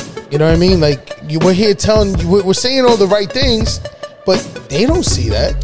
You know, So, not- so understand something from somebody who's always led, like myself. When you lead, the expectation is held totally different against you. Yeah. Because if you make a mistake, somebody's gonna let you know about it. Mm-hmm. quick. If you think you're gonna take a day off, somebody's gonna let you know about it. Yeah. And then you're gonna lose people. You understand what I'm saying? So even when I was younger and I started talking, once I opened my mouth and I said something to my teammates, I knew they was gonna view me differently. So I couldn't come to practice in bullshit. I couldn't mm. come to a game in bullshit. Yeah, you put the expectation on yourself. Then. I You put, put, that, that, expectation on myself, Yeah. not knowing that that's what it comes with. Yeah. I was trying to speak up so that we can get shit done. Not knowing that, you know what? When we start running, you better make sure you're fucking first. yeah, and you When finish you your get last. to the gym, yeah. you got to make sure you're the first one in and the last one to leave. Fight for life. You, you see what I'm saying? So you got to make sure that you're really, if you're going to commit yourself to being a leader, you got to know what that comes with. Yeah, it comes with You're held with a different standard and a different expectation Mm-hmm. that even on your off days that you don't want to be that leader, You are going right. to have to fake it and be that leader because everybody's looking at you. Absolutely. As soon as you let it go, now you ain't shit. You ain't the leader we thought you were. It's true. You taking money out your pocket now. Mm-hmm. Yeah. You understand what I'm saying? Yeah, yeah. So, you know, Yeah, I wish so- I could talk. And to the leash was a lot longer back in the day than it Yeah. is now. Yeah. There's no excuse. Especially And being So- in New York. The- the- the- there's no. So the, the question is, is it time for him to go? absolutely. Yeah. If you can get somebody better or multiple players But even at this point, though, right? Like, you might just need to shed the skin. Yeah. You know what I mean? Like we we we tried to dance. We we went to the party together. Uh, yeah, we both have two left feet together. We're not in sync. Maybe it's time for you to find another partner. Yeah, he's not the Batman. He's not the leader. So what are you He's, doing? but he's not even the Robin. What, what are you doing? yeah, he's not even the Robin. Yeah. So when you're not the Batman, you're not the Robin. Uh, who and else you're not is a there? leader. And you're not a leader. So what are you doing for? But the only other characters that come up in that synopsis are the enemy. So when you start playing against, you're hurting your own team. You feel me, right? You're playing Poison Ivy. You're playing the Penguin. Like you're on the other side of the field. Uh, hey, come on now, fam. And it happens a lot with these guys, though. Again, it just comes down to the simple fact that a lot of these athletes, people are just not. They, they outplay sometimes, like how Julius did last year. In my opinion, he outplayed what you expected Yeah, him to do. man. Yeah. But like we went to him, I said earlier, New York has a crazy mentality where it's like, oh wait a minute, you can do that? Shit, well great. You gotta do You it need to fucking time. do it every time now. time, What have you done for me lately? That's usually what That's it goes New through, York. and that's in life, That's man. New York, yep. Especially in New York. Yeah, what? It, That is New York, and that's what it is, right? If you look at the Knicks team all together, who is the most reliable com- commodities on that team? If you're going to trade away, if you're saying Julius Randle isn't our Batman and he isn't our Robin, you need to bring in a Batman and a Robin. Who are you trading off that team in order to get a Batman and a Robin? And that's the problem. I keep saying the hottest commodity on the Knicks team is Mitchell Robinson. they won't let him go. I, I had this conversation. Dude, we, we last- talk about this all the time. That they will not let they him go. refuse to let him. I don't know why. But once again, it's hard to find a rim protector. It is He's a rim protector, but he's injury prone right now. What I would do, And he's a liability on offense. Big time. Major. What I would do is, I'll package him right now Yeah. because we're starting to see he's injury prone. Yeah. if you can get good value for him now, get him out now Yeah, while you can. another injury. Exactly. Exactly. Get him out now Well, his while stock you is high. Package him with somebody else. Unfortunately, Quickley. RJ's yes, RJ's off the market. Yeah. Right. Yeah, he's gonna be a Knick for a while. RJ's off the market. The two guys that they drafted this year are Thibodeau type of players. Yeah. Four year college players who come from a great system with great coaches who know how to play defense. Yeah. That's why those two guys were a great pickup for them. The kid from West Virginia and then Texas. Quentin Grimes that was at um, Houston. Mm-hmm. He went to Kansas first, transferred from Kansas, and then went to Houston. Yeah. Quentin Grimes. Then the other kid who's a Texas. dog. Yeah. In Texas, no, he went to West Virginia. West Virginia, West there you Virginia. Yeah, Mm-hmm. A dog, right? So once they start getting playing time and getting comfortable, you're a low major because I know what you do. High IQ, not gonna hurt us, and you're gonna play defense. That's what Thibs wants. You got to make sure you get away with or trade a Fournier in the package with um, Mitchell Robinson or Alec Burks or you know they, they love Obi, but I'm also saying too like I Obi. wouldn't mind if he. If You're for running the and right dunking. cause, You're for the right cause. You're running and dunking, which is cool, right? Anybody can run up and down and dunk come first, second, third quarter.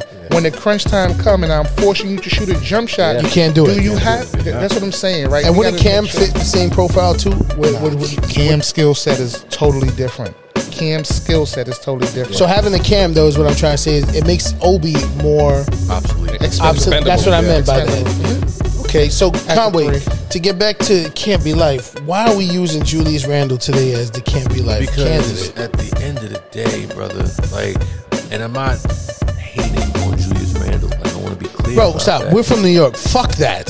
so You do better. do better. like my dude, man. Like, like you said, you got the accolades last year. Okay, time to build on that. Let's go. Let's do it. You know what I mean? So, look, at the end of the day, if you're gonna be that leader, you gotta be that leader. Like, there's no in between. And if not, then it might be time to go. Especially if you can't play that other position. like you said, if, if you lived up to it and you said to yourself, hey guys, guess what? I know I did it this year, but I'm not the guy you think I am. Okay? But I'm willing to do everything else Yeah. to make sure that we're a team until we can get that. That's not Julius Yeah, Randle. that's not I don't see the everything else. That's what I'm saying. Yeah, exactly. It's He's not, not, him. gonna, he's not gonna give up the title because anybody in their right mind won't give up that title. But at the same token, you have to understand as a leader of the team, if it's not going your way, how do you still help contribute to a team the- the- so he you hasn't can learned win? that. He. That's what he the, needs to learn. the objective is winning. Yeah. Your shot's not falling, cool, all right. Are you diving on the floor for loose balls? Are you getting rebounds? Are you being scrappy? Are you lead like are you leading emotionally? Like what what are you doing? You know, so you know what? That's why he is the the the, the, the profilee on For it can't be life for this right can't now. be life. Can't be life. But let's let's get into our second topic um, of life after the court. Now, before we do that, though, I want to wrap up the UMass days. So we get to UMass, right? So the first, so we're all, like I said at the beginning, around the same age.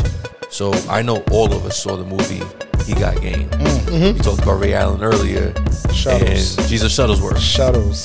So tell the people who've never been through the experience of playing in a D1 college and being recruited and being that dude on campus. Because if you have a popular or, or better stated, successful sports team, whether it be football, basketball, and you're on that campus and you're you're one of the starters or one of the stars of the team and, and that team is successful, people are gonna know you on that campus. Absolutely. Talk about the parallels between life on campus at UMass and that movie he got game in terms of like the, the reality of Right. that that situation.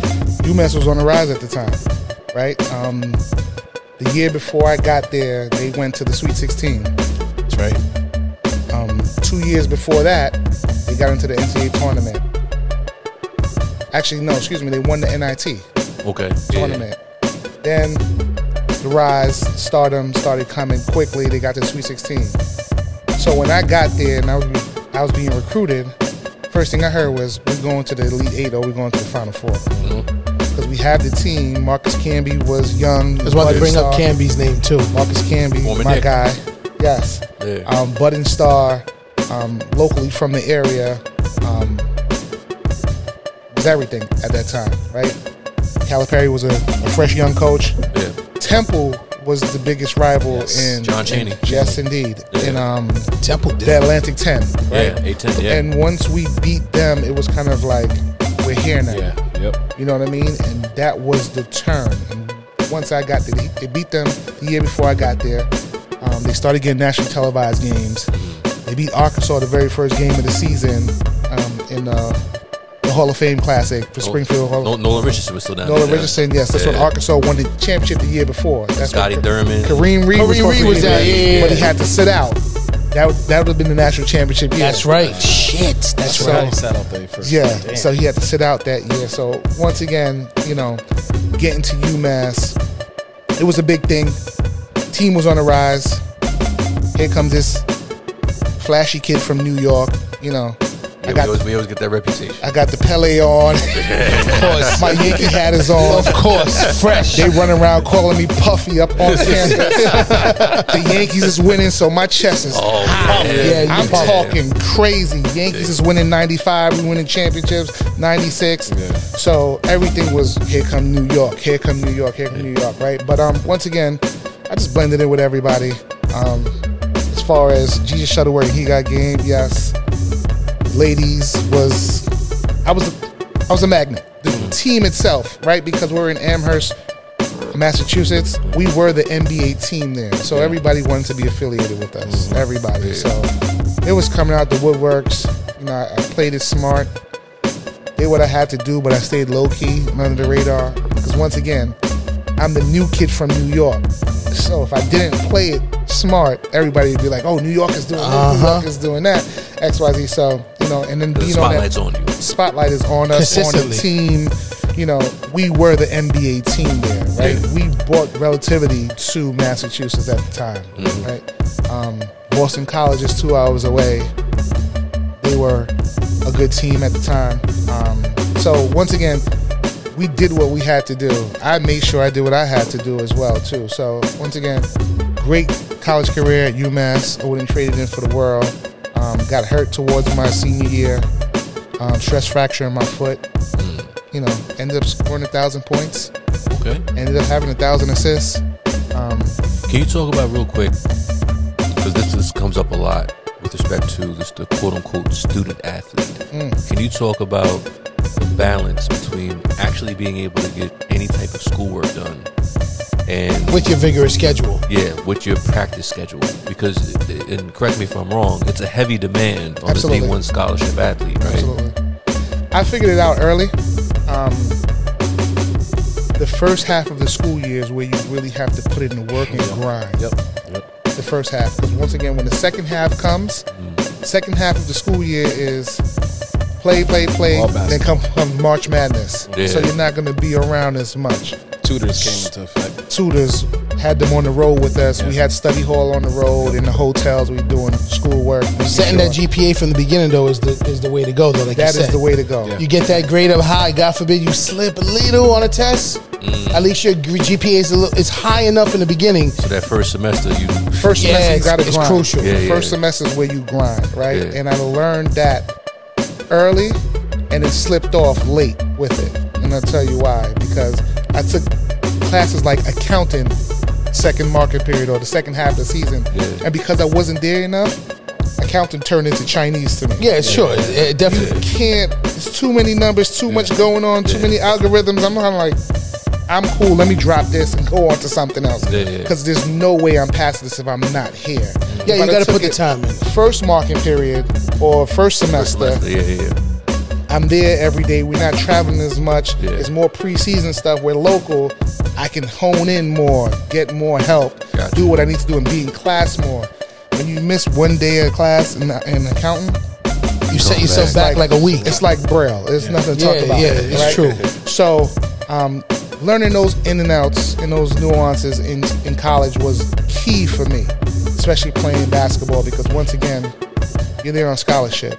You know what you're here for, but to make sure that that GPA was boosted up Mm-hmm. very high come first semester was key for anybody that was on the basketball team. It's like padding your stats against a weak opponent. Big time. You pat him in the beginning. yeah, you know what I'm saying? So there's a case when I play against, you know, a little bit, oh, I might have 16. At least it don't hurt my, my 31 point average so much. right. So, you know, even with that, the coaches the coaches did a great job too to make sure you guys got to make sure you're in class. So you got six o'clock practice in the morning. That doesn't mean anything. If you have a ten o'clock class, you shower and make sure you're in class. And you know, you had your your team managers going around scouting to making sure you was in class. And if you wasn't, that phone call was going in. Next morning, four o'clock in the morning, we're up running. So nobody wanted to be the cause of that or to blame. You know, a couple of people got caught, and we had to run at four o'clock in the morning. And Peer, of was like, peer, yo, using your peers, man. It's a great way. we ain't doing this shit no more. Like nobody wants to get up out of their bed at four o'clock, especially if you're just coming in from a party at three o'clock. Now, like you're, self, you're self-regulated now. Like now, like every, every teammate's gonna be looking at you like, yo, yeah, You know, it's crazy. class, yo. You know, there was a study done on that, and it's it's crazy how they always assimilate how, um, like monkeys and apes are so close to human beings.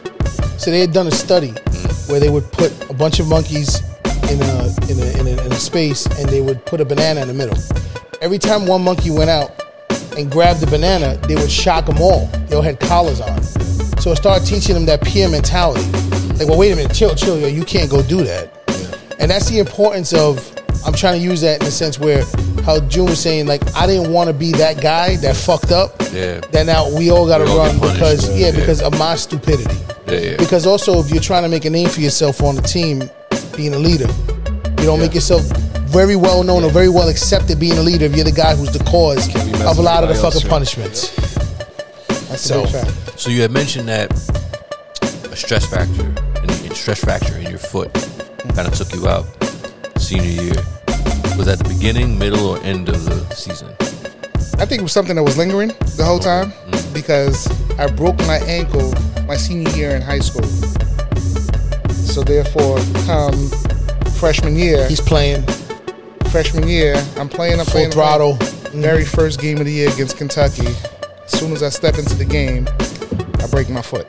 Hmm. So now, one year removed from from high school, I got three screws in my left ankle. Hmm. Very first game, my freshman year against Kentucky Break your foot. in Ann Arbor, Michigan. I break my foot. So now I'm kind of balancing between both feet, trying to make sure that I get myself together, keep my weight down, mm. do the things I need to do to make sure I'm on the court, things of that magnitude. And I think just the stress and going back and forth throughout the years. So was the stress fracture in your right foot? the stress fracture actually ended up being in my left foot, where I broke my ankle. Gotcha, Come my gotcha, senior year. gotcha, gotcha, So it's senior. I mean senior year in high school. Left Freshman year, ankle. Yeah. freshman year, right foot, I Gotcha. broke. Then Come senior year, college. back to the left foot Gotcha. again. Okay, Stress okay, fracture. So, you know, we just kept going back and forth, back and forth. But once again, I wouldn't trade it in for the world. Um, did what I had to do. Graduated from school, Okay. scholarship. Played well. Had a chance to go overseas to play some basketball. Could have got drafted. Once again, with injuries, things happened. Went overseas to Russia for a little while. Played on a Super League team. Made some good money. And then it was kind of like, all right, all this money's going back home. The one time or two times you jerked me, I'm out of here. Yeah. You see what I'm saying? So So how long were you in Russia? I was in Russia for about a year. Okay. I was in Russia for a year playing on a Super League team, traveling to different countries to play the best teams. Mm. Super League team, playing very well. But once again, it was kind of like, I don't need this money with me in Russia. I need to send it home. Yeah. So one or two times they did the funny business, and I was like, you know what? I'm cool. I'm good. I'm out of here. Give me Going all my home. money. Mm-hmm. Send me home. So when I came back home, got into teaching. Was a elementary school teacher at a fourth for fourth grade. Okay. Taught all subjects. Was coaching basketball back at St. Raymond's, doing things that I like to do. And just kind of took off from there. So let me ask you this. Russia's a year. You get back home. See some of the people that you played against now in the NBA. Is there ever a point where you are regretful about injuries or the path that your career took? Are you ever envious? Is there ever something that you have to kind of quote unquote get over? Or were you, because you had talked about earlier about you knew who you were. Right. And sometimes a lot of people will base where they're at in their life with their self worth, hmm. as opposed to just being the person that they are. So, being that you said earlier that you knew who you were, were you content with where you were at in terms of after the years in Ru- the year in Russia, or was there a certain amount of time where you kind of had to get over not being? Because I mean, every every basketball player that reaches the level that you reached in terms of D one, obviously the next step is Pro. playing professionally. Mm-hmm. Exactly. Whether that be NBA, whether that be overseas, wherever, still a somewhat decent professional career. Right. So you didn't have that after Russia. It was only a year. And, and correct me if I'm wrong. Was it just Russia after UMass, and, and that was it? It was, it was just Russia. okay. See, here's my one regret that I have, and I don't have too many. The one regret that I have is that when I came out of UMass and I was playing ball and I was hot, I had agents coming after me. Didn't know too much about the world. I was kind of just going going through it with the feel. The one regret I have is that there was a female agent that was harassing me. Harassing me. I get you this job. You be my first client, X, Y, and Z. And I didn't give that lady a shot. Mm-hmm. She was the most persistent person in my life at the time. Before I went to Russia, we went to France. I played on the USA team. Was there for about three months. Played in three different tournaments. I got MVP in all three tournaments. Mm-hmm. And this lady was going, going, going, going, calling, calling, calling, whoever was the coach at the time, mm-hmm. whoever assembled the USA team situation. And I didn't give this lady a shot. That's my only regret with it. Injuries are part of the game. If you're gonna play the sport, Yeah, yeah, injuries that- are yeah, part it of the game. it happens. Can't do right? about that. So I was content and cool with myself because I went to school. Mm. I got a degree. Mm. I was fine with working with kids because that's what I really wanted to do. I wanted to work with kids. So coming back and getting a job as a teacher, the four, you know, in a Catholic school, fourth graders was I was okay with that. Mm. I never once was like, I need to be there. Like I played with Chauncey Billups. I played with Vince Carter, who was a good friend of mine. Kevin Garnett. That was my class and that was my era. Shammgod, Stephon Marbury, Antawn Jamison. It's a lot of weight right there to those names. You Yeah. name Shareef Abdur-Rahim, Paul Pierce, Ron Mercer. Yeah. We all bumped heads and played ball um, in all American camps and, and camps all across. So I see them on TV all the time. I see them playing things of that magnitude, but I've never once regretted how my career went. If I didn't get injured, can I have been in the pros? Yes. I got injured, things happen. It is what it is, right? Um, I never once beat myself up about it, never once hated on the next person who made it and achieved their accomplishments and their goals and, and went on to play in the NBA. I just kind of was like, this is what I'm in right now. Let me make the best of what I'm in right now. I'm a teacher. Let's teach. I got a chance to go back to my high school and help coach. Let's coach. Let me get these kids ready. You guys are going off to college. Let me tell you what it was when I was recruited. I had a diary in the newspaper when I used to write about how I was being Oh, recruited. Diary of a recruit. That's right. Yeah, damn. Me and Chamique Holdsclaw. That's right. Right? Um, Wow. Yeah, yeah, no. The, he, he's Tennessee bringing, Volunteer. Yeah, Yeah. he's bringing back some shit right now, man. I'm, I'm like, wow, that's right. Queensborough's own. it was Okay. it was a great experience for me, right? Would I love to play pro? Absolutely. Who doesn't, right? To this day. But once again, when I watch these games, I learn something every day. Hmm. I try to instill it in the kids that I'm coaching or I'm training or I'm doing different things. When I speak to parents, I'm trying to tell parents now, here's how you got to be in order to make sure your kids is successful on that next level. All of you aspiring to get a scholarship because once again, nobody wants to pay for college. Yeah. That's what everybody wants to do, right? So, you know, I never once wavered, never once doubted, never once was upset because once again, I knew who I was. So that's exactly, yeah, damn, bro. I knew who I was. That was a I- point that I was going to lead to right now. I was going to ask you, did you do you believe that, that to the testament of who you were as an individual coming up in the process, since you had that grounding and that mindset on who you were and, and you knew who you were, did that help it with the the trans the, the whole transformation from being that guy to knowing now that you have to sit, you know, again, it's it's. I don't want to call it the regular world. You know what I mean? the real life in general, but like, did your grounding help you with the transformation going from being in the limelight to now being, hey, you know what? Not that guy anymore that I used to be, but doesn't mean it doesn't take anything away from who I was or my experiences, and now I can use this in a different manner to teach and pass it, pass it forward. Absolutely, right? Um, and I, once again, like I said, I didn't put all those eggs into that same basket to say it's either this or it's nothing. How important is that? Like, if you were to talk to anyone that's from your bracket, your age bracket, right below you, right before you, what what would you say to that individual, that athlete that hasn't let go? You know what I mean? Like, I- obviously, it might be too late because those individuals might have put all their eggs in that basket, using Right. your analogy. Right. What type of like advice could you give to somebody though that hasn't let go of the what could have been, and they're still harboring that in today and holding that as an excuse to why they can't move forward with their life? It's hard. You know a lot of those guys. We all know a lot of those guys, right? It's very hard. I can't sit here and narrate somebody else's story. What I can say to you is this you did what you had to do with the time that you had. Move on, right? Now we have families, now we have kids, now we professional world. Some people aren't built for the professional world, but once again, me sitting in the front at these all American camps and meeting all these people and shaking their hands. You were the CEO of your team at that it, time. It allowed me to open up mm-hmm. other doors for mm-hmm. myself, right? And that's what I will pass on to any child that I, I'm involved in right now at that highest level. Make sure somebody knows your name and knows who you are.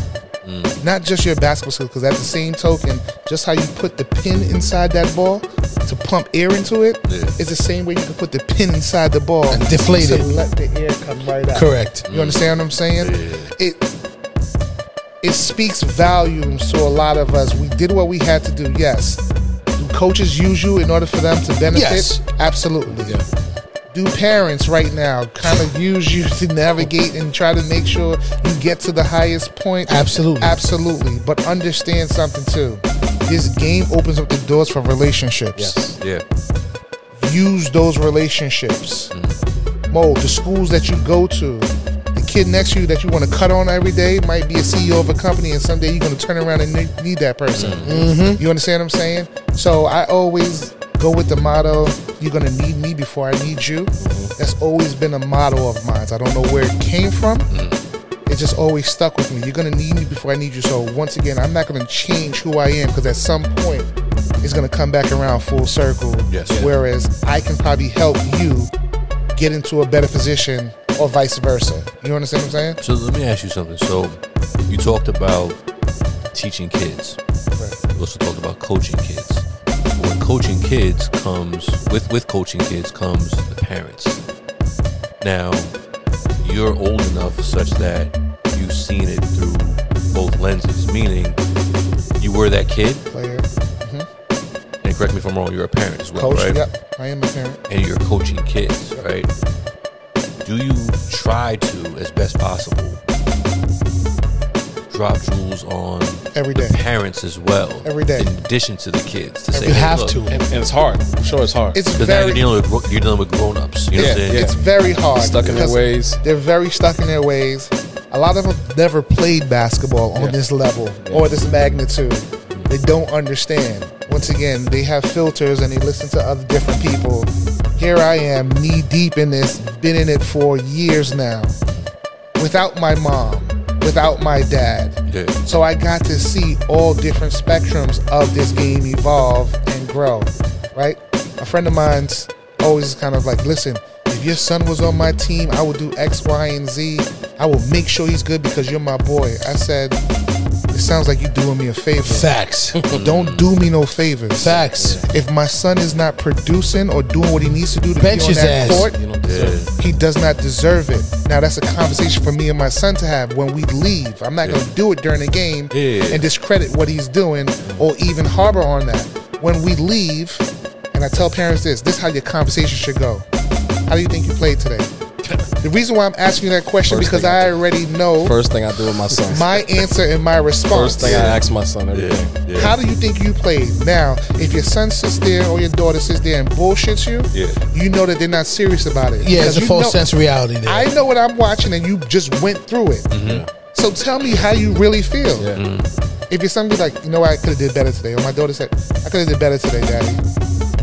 How? Yeah. Explain to me. You understand what I'm saying? You want to make sure their brain is working too, though. You want to see that they could rate, they, they could resonate with the issues, the things they did right, the things they did wrong. That's how you know there's growth and Issue spotting. exactly. Yeah. and then- what you can build on. You understand what I'm saying? I think it's too many times you have parents who are embedded into this game and want the best for their kids, where they degrade their kids and break them down so much that the kids fall out of love for the game. Yep.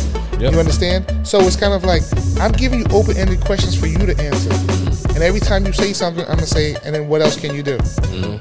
Okay, so the next time you play, what are some three things? Because if you give them too much, they're not going to know what to hone in on. Correct. Give me three things that you can work on for the next time you play. Glad you said And I'm going to hold you to that Yeah. the next time you play. That's all I'm looking for. Yeah. All the other stuff we can work on. Yeah. Once again, when I have players, it's kind of like if you can't shoot, perfectly fine. Don't worry about that. Because we're in league right now, we're in season. Because you know you can't shoot, then you shouldn't be shooting threes. And it's not the time to figure it out. Not now. We do that in, In the the off summer- season. in the Summertime, summertime that's is when when we we Off-season's work work. on our That's we're craft. gonna work on. it. But Ben what, what, what are you good at right now, though? What'd you say, Conway? Ben Simmons. Oh shit! but what, right now, though, to, to, to hone in on that, right? Like, what what are you good at right now? What are the good things you are doing that you feel comfortable with? And we have to hone in on that. And one thing I'll touch on, also being a coach and being a general manager of a youth league, one of the hardest parts that parents can't get through their head, the the most crucial time for you to get with your child when it comes to playing sports is that car ride home after a game. That's a big fact. It's what the fuck you say in that car ride home too. Yeah. You know, are you beating them up? Are you fucking just belittling belittling them and everything that they did wrong? or degrading the Or the- coach. or Yeah. it- it- which that was my second Stop blaming- point. don't blame the I'm never gonna blame you for your deficiencies because I don't want you to even acknowledge what you're good or bad at. I'm gonna blame it on somebody else because I don't want to break your skin Yeah. or break your shell because I can't do that to you. No, no excuses. What did you do? What did you do to, to help yourself? What did you do to help the team? So, Julian, let me ask you this then.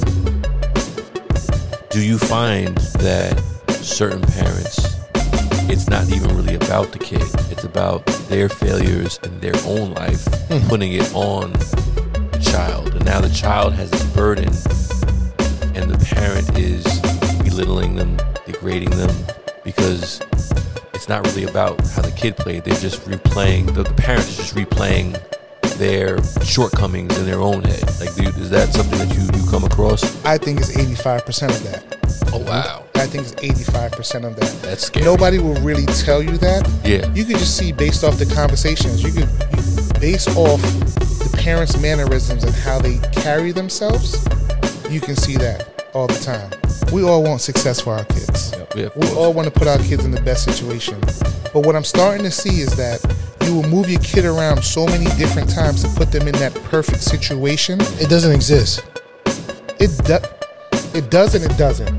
It's It very hard to find. You're going to find it, but if you do find it, it's At not going to be at the level Yeah, that you fact. really want it to be at. Sure, always that's like you to be playing better. D3. You're always gonna think you something's al- better. You always want it to be better, mm-hmm. right? Yeah. And then once it's better, you realize my child really can't compete or play in this position because I've moved them around so much they never adjusted on how to fit into this. And they also can't be coached at that point It- it's a because you bl- you bounce them around so much. These kids can only absorb but so much. And if you look at the the people that we are speaking about, who we keep saying are broken, who are damaged, who want to blame the sport, blame the coach, blame the situation, whatever the case may be, that's what it was.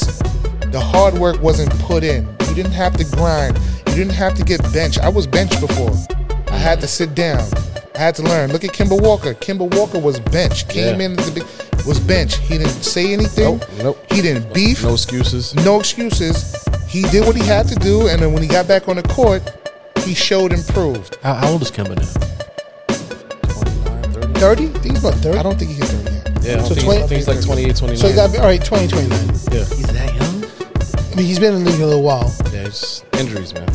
It makes you feel like it's so much longer. Because the, the reason I ask is because I think he's bred differently. Because I was gonna say like he Oh, where he 30 from though? He came. He Where came he up. from? He came up in Where New he York from? City. Where he from? Yeah, BX Yes. But once again, he from? BS, baby. once again, Kemba wasn't really good his freshman and sophomore year. I didn't even know about him till senior. year. It was his junior year That's when he the came spark. on. Played in the summertime, Imagine what he did in the summer. started playing, Yeah. and that's what created the confidence and built moving on up. Then he started playing 50 50. Started calling him easy pass, this, then the third.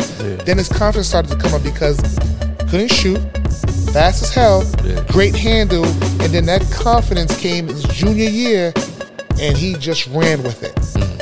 Great two years at Rice, won the championship, went to UConn.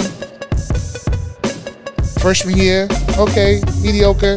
Sophomore, junior year, went to Big work. championships and everything. Yeah, Big yeah. shot, Yeah. all that stuff matters, right? Because I put my head down. I never was given anything too early. I had to grind, and that's what it is too today, right? These kids are being afforded too much too early. Yo, the gratification. You're not putting in the no one puts in the work, bro. right? You've never been benched. You never had to come. You know the whole Michael Jordan story. He was cut from his high school team. X, That Y, don't Z. exist nowadays, though, with these stories of these kids. Because No. once they get benched Once they get cut, they move from school to school, to another school. else. because the parent exactly is like, is like, you know what? Nah, this is not the right fit. Whatever. It's not your fault. Yep. It's the system's fault. We're going to find a place for you. Yeah. One thing I will say, and, and I don't know if you had a chance to coach yet, since you we're, we're talking about you know uh, your coaching time now and your training time, right? Coaching children that are either direct heirs of former players or people who have like a, a an allure to them because of their name. So I'll sit there and say like, you had, you had used the, the the percentage before. It was eighty five percent when it was in regards to the parents and how with the their and correct me if I'm wrong. You had said 85% is based off the parents. What was that for again before? They, they were li- they were living off. They were living vicariously through their kids because they The failed. parents. Because they failed. So because of that, I turn around and I say having two big name people for for, for me being a coach. Mm. I've had the son of Nate Burleson, right? And I've had another guy. What I I, I can use Nate 'cause he's my friend, but I won't use the other guy's name. Um, these Just guys tell the people who Nate Burleson is. So Nate Burleson is a former NFL wide receiver. He is the current CBS analysis for uh, uh, the Sunday Football. He's also on NFL NFL, Network, Network. and he is currently on CBS Good Morning now. He is, you know, he, his his career He's is been blossoming. He's there. So having someone like Nate on the on on the sideline before, being a parent who is in the mix, Nate never pushed the bullshit like how some of these parents that never played the game Yeah. push the bullshit. And and that's where I sit on a fine line when it comes to some of these former athletes. Some of them know what they're talking about. I had another gentleman who was a star in the Canadian Football League. He was basically the uh, the the Travis Kelce of the Can- the Canadian League. You know, he was that guy. He's won chips up there. I just coached both of his sons this past year, and he was the first one that was the last one to speak. Mm. Did you hear that? Yeah. He was the first one to be the last one to speak. Yeah. But he was the guy who could have spoke the most because I had the most skin in the game. I, I've done this before. I could say whatever the fuck I want. Those guys tend not to speak so much because they understand what the value is with coaching, the process, what it is growing. But the parents that don't, well, they didn't make it. and they have never, because you had said, Try to have the most voice in the room. and it's like, bro, what are you doing? What are you doing here? It's unfortunate, right? Um, because it's a universal thing. They all do it. Um, I'm not one to toot my horn, so I have plenty of chances where I could have got up and just shut the whole room down with and just spewed out accolades. Accolades, and I'm just kind of like, this. I'm not gonna do that. I'm gonna take the high road, right? Yeah. Trust the process. That's what I'll say. Allow me to coach your child. I think more parent meetings need to need to happen. The buy-in is not there no more. Everybody wants to run to the next best thing. Whoever's winning games or whatever the case may be. That's they, true. They want to. They want to show. They want to showcase their their child on IG. That's what it's about. That's really what it is. It's, It's all about social marketing. media. It's Yep. about social media. Why is my child not getting the publicity? Why can't I post my child on it? And I'm kind of like, that's not what it's about. In third grade, fourth grade, fifth grade, sixth grade, seventh grade, eighth grade. ninth- Like that's not what it's about. It's You, you can't tell them that though. not at all because nobody really wants to hear that. And this is just truth of the matter, right? Um, allow your child to develop. If you see that somebody's taking interest in your child and your child's developing, so one of my spiels that I always have with my parents is that if you feel like your child is not getting better underneath my tutelage, then feel free to go elsewhere. Mm-hmm. You hear what I said? Mm-hmm. If you feel like your child's not getting better underneath my tutelage, Take them to where they where you might feel that they're gonna get a better. where you might feel. Yeah, mm-hmm. emphasis Right. on might. That's now, yeah, yeah. what is getting better? Because when your child came in, your, your child couldn't dribble. So therefore, I did something to make sure that your child got better. Your child couldn't shoot.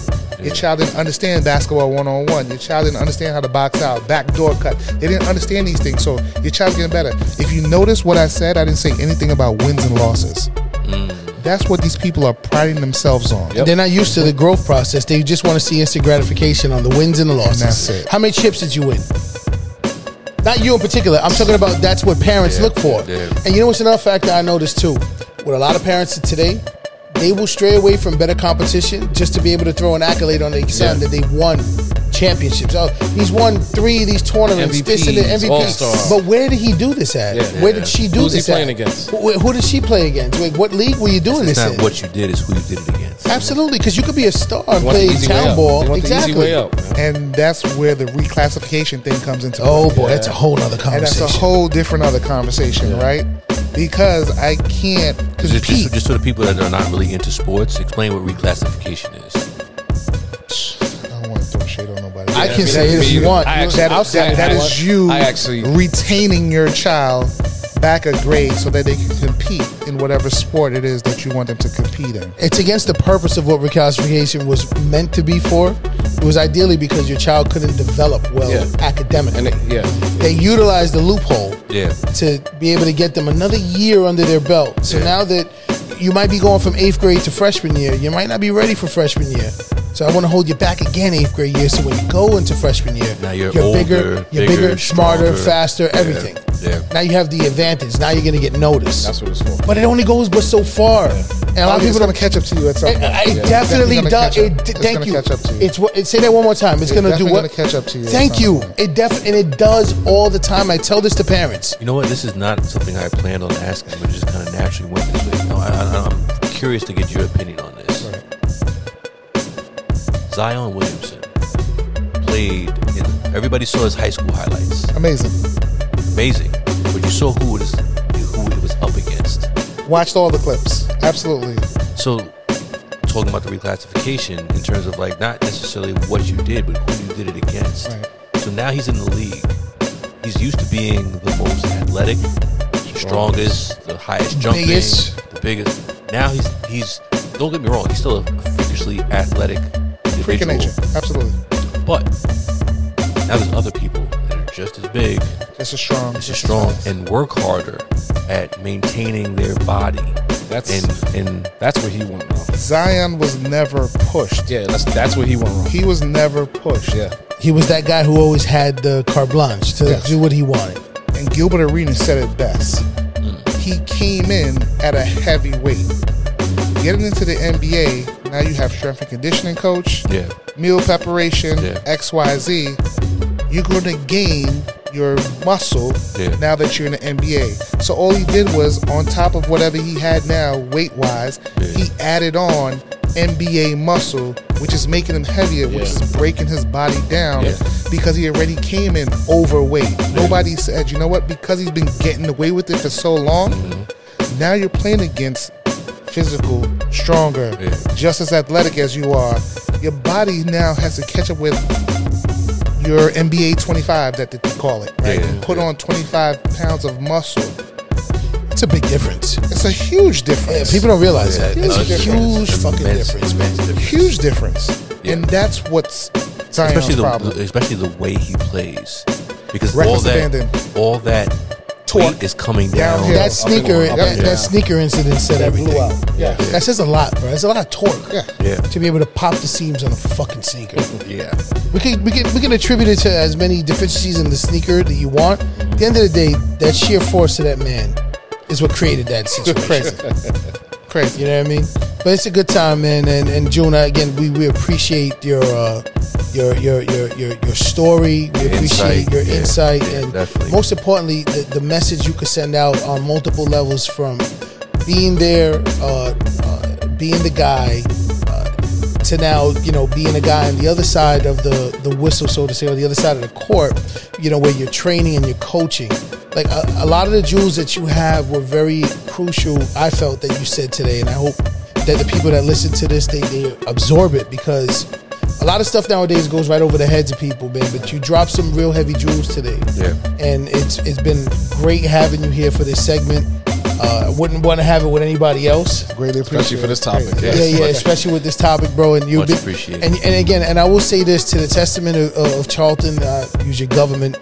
You know, um, I know where he's from. We from the same hood. Uh, I've watched him grow up. He's older than me. He's always been the dude that we looked up to. You know, and he's been the guy who had that spotlight on him. And to see how through the years of being the guy, his character never changed, no matter how bright the spotlight got. He was always the same guy. You know, and what I mean by the same guy is that he never lost his individual, his character, on who he was and who he is, all the way up to today. And I appreciate you for that because there's not many individuals that have had that spotlight and been there to be able to not lose themselves. Yeah, And to be able to be back here to pay it forward and still doing what you're doing is a huge testament to who you are. And I appreciate you on air, on tape, Yes, just to say that you know uh, it's it's been a it's been it's been a, a, a pleasure watching you grow through this process. Give that man a round of applause, man. Well, yeah, no, facts, facts, facts. Very much, definitely. Because again, like I said, I've watched Charlton throughout the years, man. We, we've been in the same high school. It's hard not to know who's who. You know, you know him as your man, but then you watch everybody. Like, oh my God, Charlton. And you watch game day, the fucking gyms are packed. Yeah. You know, and then he's also showing out when these things are happening. It's not like he's just living up to the name. He's also going out and he's producing. But he never changed who he was. And that just showed to a testament to the people who are coming up, these kids. If you're a parent from our era and you have children in sports, I hope you listen to some of these things that are being said. Take some of this Listen and take notes. because yeah, no, because facts. Because this is real deal talk, and it's coming from a source that has seen multiple situations, been in the room with multiple people, has been on the same court as multiple people, and is now pulled away from all that, and is still the same person in that process. Sir. Definitely. Definitely. So I appreciate you for everything you've done, bro. I greatly appreciate the Thank you, man. platform, definitely. And the one thing I can say to everybody, especially parents, if you want to see your child succeed and grow in this sport or any sport for that magnitude, um, please make sure that you humble yourself first as a parent. Right? Humble yourself first. Allow your child to grow. Help your child. And the best way you can help your child is just to make sure that the leeches and the people on the outside are not steering your child wrong. Um, like I said, my mother wasn't heavily engaged into this. Um, I had some great coaches around me, but once again, I knew myself as Grounded, a person. yeah. I knew myself as a person, and once again, if you know your child and your child knows herself, you can't get steered or bamboozled the wrong way throughout this game. Because once again, it's very tricky. It's a very tricky game. Um, everybody wants to use you and use your child um, as a pawn to make themselves better or look better or their team better, anything of that magnitude. Try to make sure you maximize and get the best out of every situation you possibly can. And if somebody's doing right by your child, stay loyal to that person to make sure that you know you, you get the gains and the jewels and all the things that come with that. And once again, successful life, right? That's all it's about. I hope you are listening to that right there. Once again, big up to Charlton Clarke. No doubt, no doubt. Coming through with us today. Appreciate it. It's a great way to segue into our closing segment. Yes, we're gonna get into what you're rocking with, where we talk about what we're feeling, what we're vibing with this particular week, right on the other side of this break. This is what you rocking with inside the SNA Live podcast.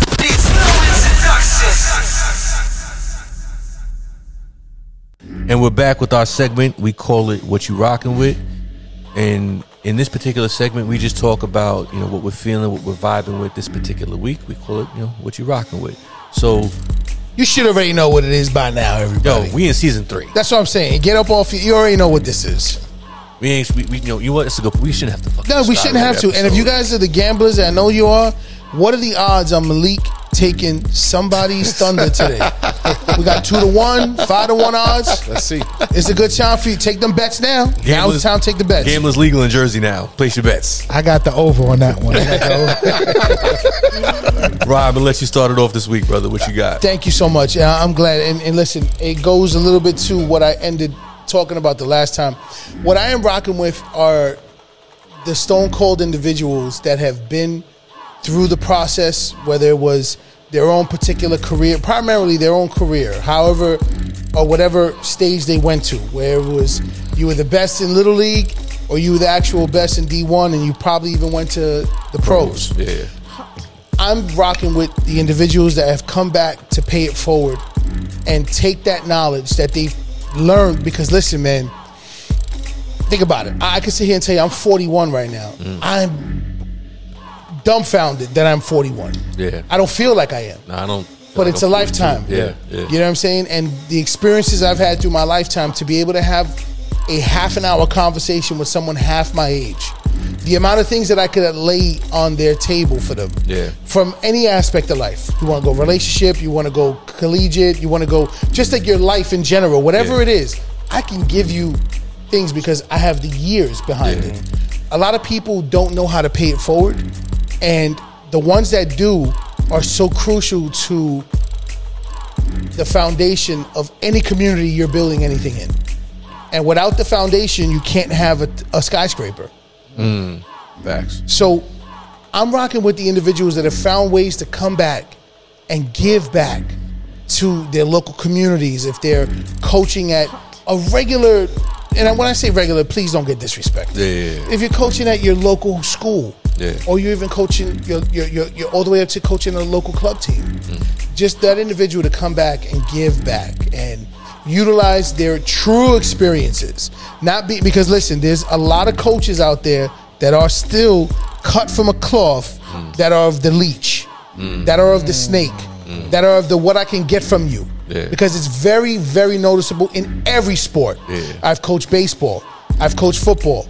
My friends, my closest friends have played basketball. Yeah. I've watched their lives. I've seen it and I still see it through the lives of other friends where these coaches are. I'm really rocking with the people who know how to give back the right way mm-hmm. and are actually making a change in these lives of these kids moving forward. Cool. Okay. Okay. Okay. I like that. Lee, Nice. what you rocking with this week, brother? So before I get to what I'm rocking, with, I just want to touch on that point also mm-hmm. because it's something that I kind of went through personally. Where Time out. Big ups to Malik. It's his rookie year coaching. that's that's actually where I'm getting. I gotta let that loose. Yeah, I've coached. I know June June June's coaching. Malik has joined the ranks finally, Yeah, and he yeah. should be. And motherfucker, you know that I got on you for so years. That's, so that's where I'm getting at. So shame on me because I always helped. I helped held a lot of that animosity of you know what didn't happen, what didn't, you know what happened, what didn't, and I was saying, you know what, you know, fuck that. I know, I know what's going on here, and I always kept all of that shit in. And I would talk to you guys. We would have conversations, Mm-hmm. and I would say, yo. We'll see a college play. Oh, yeah, I already know what he went through. This dude, this, that, that, and I never was was giving that information to anybody. Yeah. So finally, you know, in this last year, I said, you know what? I got a son. He's sport. He's in sports. He's athletic. He's playing four different freaking sports.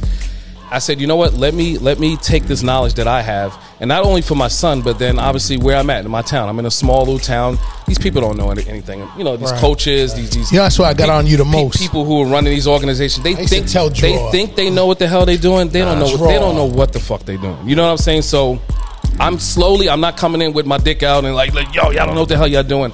I'm showing that confidence that listen, I like again, I don't have to be the loudest in the room, but I know what the fuck I know. Well, June said himself Yeah, too. yeah. Like he said, there's many times that I could have sat in this meeting, Yes. this parent meeting, and shut the room down with Yeah. my accolades, but I chose not. And to. I was around that, and I'll be in these meetings, these coaches meet, you know, parents meetings, and I would sit there and I would just listen. I'm like, you don't know what the fuck you're talking about, and I didn't say anything. I kept it, but just recently now with everything with the times and again, my son getting older, I, I gave him a little time to mature. I, he was my shout out, just so you know, he was my shout out last week. I gave what I, what I was rocking with is because I've seen the maturity in him And again, I, I credit that a lot to myself because again, I let him learn on his own. I school him, I tell him things, but I've let him learn on his own, and he's starting to get it now. So I'm coaching, coaching my sixth grade team. We're not doing too well, but at the same time, I know my strengths. I'm focusing more on what I know my strengths are. Have they gotten better from when they, They- walked through the door with you? So, quick little story. We we had a we had a practice where so we have two teams. I'm prac- I'm coaching one team. Uh, somebody else is coaching the other team, and everybody had COVID on the other team. So I wind up having to coach the whole team by myself. Usually it's both of us, and I let that person that coach lead because I'm I'm just the assistant. And I said I started. You know, I said you know what. Fuck all of this plays and you know let's do let's set uh, let's set a screen and Let's get back to the basics. Let's get back to the basics. And literally for two hours, the beginning of practice, I said, "Listen, kids, this is gonna be a boring practice." I said, I had, "No, I said I had I have good news and I have bad news." They, I said, "What you want first? They said the bad, uh, the good news. I said, "Good news is we're not doing any running today because you know usually we have them Run, running run, all run, over the run, place." run. I "We're not doing any run." They were like, "Yeah." I said, "The bad news is it's gonna be a boring ass practice." they were like, "Yo, you should have seen all their faces." they were like- paused, right? That that celebration I went. said we're gonna do fundamentals. I'm gonna teach you guys really how to play basketball. So long story short, we get to the next game, and one of my kids plays on the on the other team, and again, he's not one of the best kids. Actually, probably he was probably the least skilled kid, and he gets the ball at the key, and he gets it, and he head fakes. And mind you, before all of that, we must have had about seven, eight traveling calls where the kids was getting the ball and just running, and it was calling travel. He gets the ball, does a perfect head. Fake. It was a drill I, I did for like ten minutes. Head fakes, dribble takes two dribbles and shoots a jump shot. Bow. Everybody's looking. I was like, "Yeah, that was me." I, did taught, that. I taught him that in the last practice. I did that. And the coach looked at me like, "Oh, okay." You so know this week, this week Malik is rocking with Malik right I'm now. rocking with me right now. no, but um, so I just I just had to throw that in. Again, I've I'm again you being here has actually made me feel a lot better about my decision where Right. paying it forward. You know what I'm saying? Giving it back. Take don't keep all this knowledge to yourself or to my son. Don't be selfish. Give it to these other kids. You know what I'm saying? God forbid you both die today. Think about how much Influence. and how much knowledge, Knowledge, Yeah. yeah, knowledge. is gone. yeah, yeah. That was That, never that given was to never anybody. given anybody. It's just a wasted source of energy that's been here. Yeah. It's no longer available. Yeah, but my initial again, we- this got a little deep because this, you know, near and dear to my It's a heart. touchy this, subject. This topic today, but when I'm rocking with this this week, guys, I stayed on topic. Okay. So y'all know when it comes to basketball, I'm not a team. Like I don't, I'm, I don't have a fan. I'm not a fan of one team. I live in New York. I like the Knicks. I want them to do well. But But I'm not a freaking. I'm not a Knick fanatic. He's not a fan at all. I, I'm a fan of players. I like good basketball. I like the I like the root for players. I'm not a team guy. So what I'm rocking with is I'm proud of this one player who I did not like when he first came into the league. We talked about him earlier, and the improvement and the confidence that I've seen in him. R.J. Barrett. Mm. Wow. okay, Shout Please out elaborate. to R.J. Barrett. Please So- elaborate on that. It kind of goes to uh, the topic where we said Julius Randle. This is just my personal opinion. I feel Julius Randle was stunting RJ Barrett's growth. I could see that though. Think about Yeah. it. Think about the last. well, he was a rookie last year too, though, and, right? and but specifically this year. Think about ever since Julius Randle got booed. Have you noticed he's changed his game a little bit? He's actually now passing the ball A lot of it. He's not taking as many shots, and who's benefiting from that? RJ. RJ Barrett. He's he's helped RJ Barrett's game, and RJ Barrett instead of sitting back saying "Yo, fuck this dude, he ain't passing me the ball," he stepped up to the plate. Which shows a testament to an individual who's realizing his opportunity and Yes. taking advantage of it. So, playing RJ his role until Indeed. Be the guy until you need to be the guy. Exactly, dude. You were a freaking what set third third pick for you. You know, you was a first round pick. You were a lottery pick. Shit, of course the Knicks luck. play your role, do guy. what you're supposed to be doing. I was never a fan of his game. I thought he was very too laid back and a little soft and Canadian? He like Conway would say. he, he, he has some holes in his game, but I'm sure he's going to work on it. But obviously, he's shown he's been working on his game. His shot is Absolutely. a lot more consistent. I agree. But not even that. He's taking the. He's like, oh, oh, you you going to give me the ball now, Julius? All right, Why I'm going to take advantage of this. Yeah. I'm going to do it. And he's Okay. doing his thing. Shout out to uh, uh, RJ Barrett. Wow, Okay. I would never think that that would come out of him. Yeah, okay. I'm not a okay. Knick hater. I'm not a Knick hater. I just, I, No, just, I just- just want them to do better, man. Do better. Well, we all do. We all do. So, with that being said, Conway, what are you rocking with this week? So it's gonna seem like it's left, but it's gonna come back full Oh, so circle. you- you Wait doing- a minute. pulling the meat. You Time pulling out. Malik. All right. Time out. Yo, Pulling the Malik. when you have to set the stage, it already makes me worry. so it's gonna seem Because he gets on me all the time. That's like, why I'm left. saying I that. know, You- I know. It's gonna seem like it's, it's, All right, it's go ahead. left, but it's gonna come back full circle. Okay. This week I'm rocking with Cardi B. Wow. And like I said, it's gonna seem left at first, but I'm gonna bring it back full circle. Please. The reason why I'm fucking with Cardi B or rocking with Cardi B this particular week, everybody. No, I shouldn't say everybody. If you don't know, there was a horrific fire that happened in the Bronx. Yes, Oh, 19 yeah. people passed Flooded. away. Yeah, Yeah, exactly, it was exactly. Terrible. Guys, if you look that up, uh, anyone who's not over here on this coast or from from New York in general, Yeah, man. I would say, in, or was it, I don't know the exact date, but early January there was a, a I think the largest fire in almost In over 30 years. three Yeah. decades, Yeah. and it, it claimed the lives of 19, 19 people. people. Yeah. Kids. Kids. A lot of Kids. kids. A lot of kids. I and it put say- a lot of people yeah. out in the streets. Out of the 19, I want to say it was like nine kids or Yeah. something like that. That's almost fifty So it was not only a lot of kids, but it was a lot of people not originally from this country, a lot of Africans. yes. So Cardi B, Bronx native, stepped up and said, "You know what?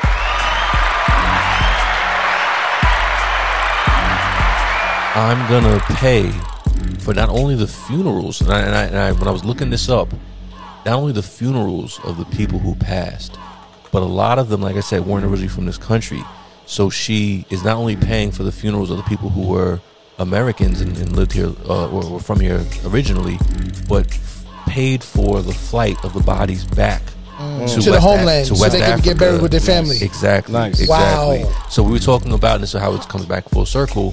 Bronx people paying it forward. Wow. So originally from the Bronx, as people know her backstory, humble beginnings, and she's at a platform right now where she can do something and do Wow, I well didn't know for, she did that. for Yeah. people. So it's so beautiful, such a, a, a beautiful, touching story because we all remember her early days in terms Sure. of like reality shows or whatever, and it just shows her maturity. Red Cardi body. Yeah, exactly. Exactly. stripper pole.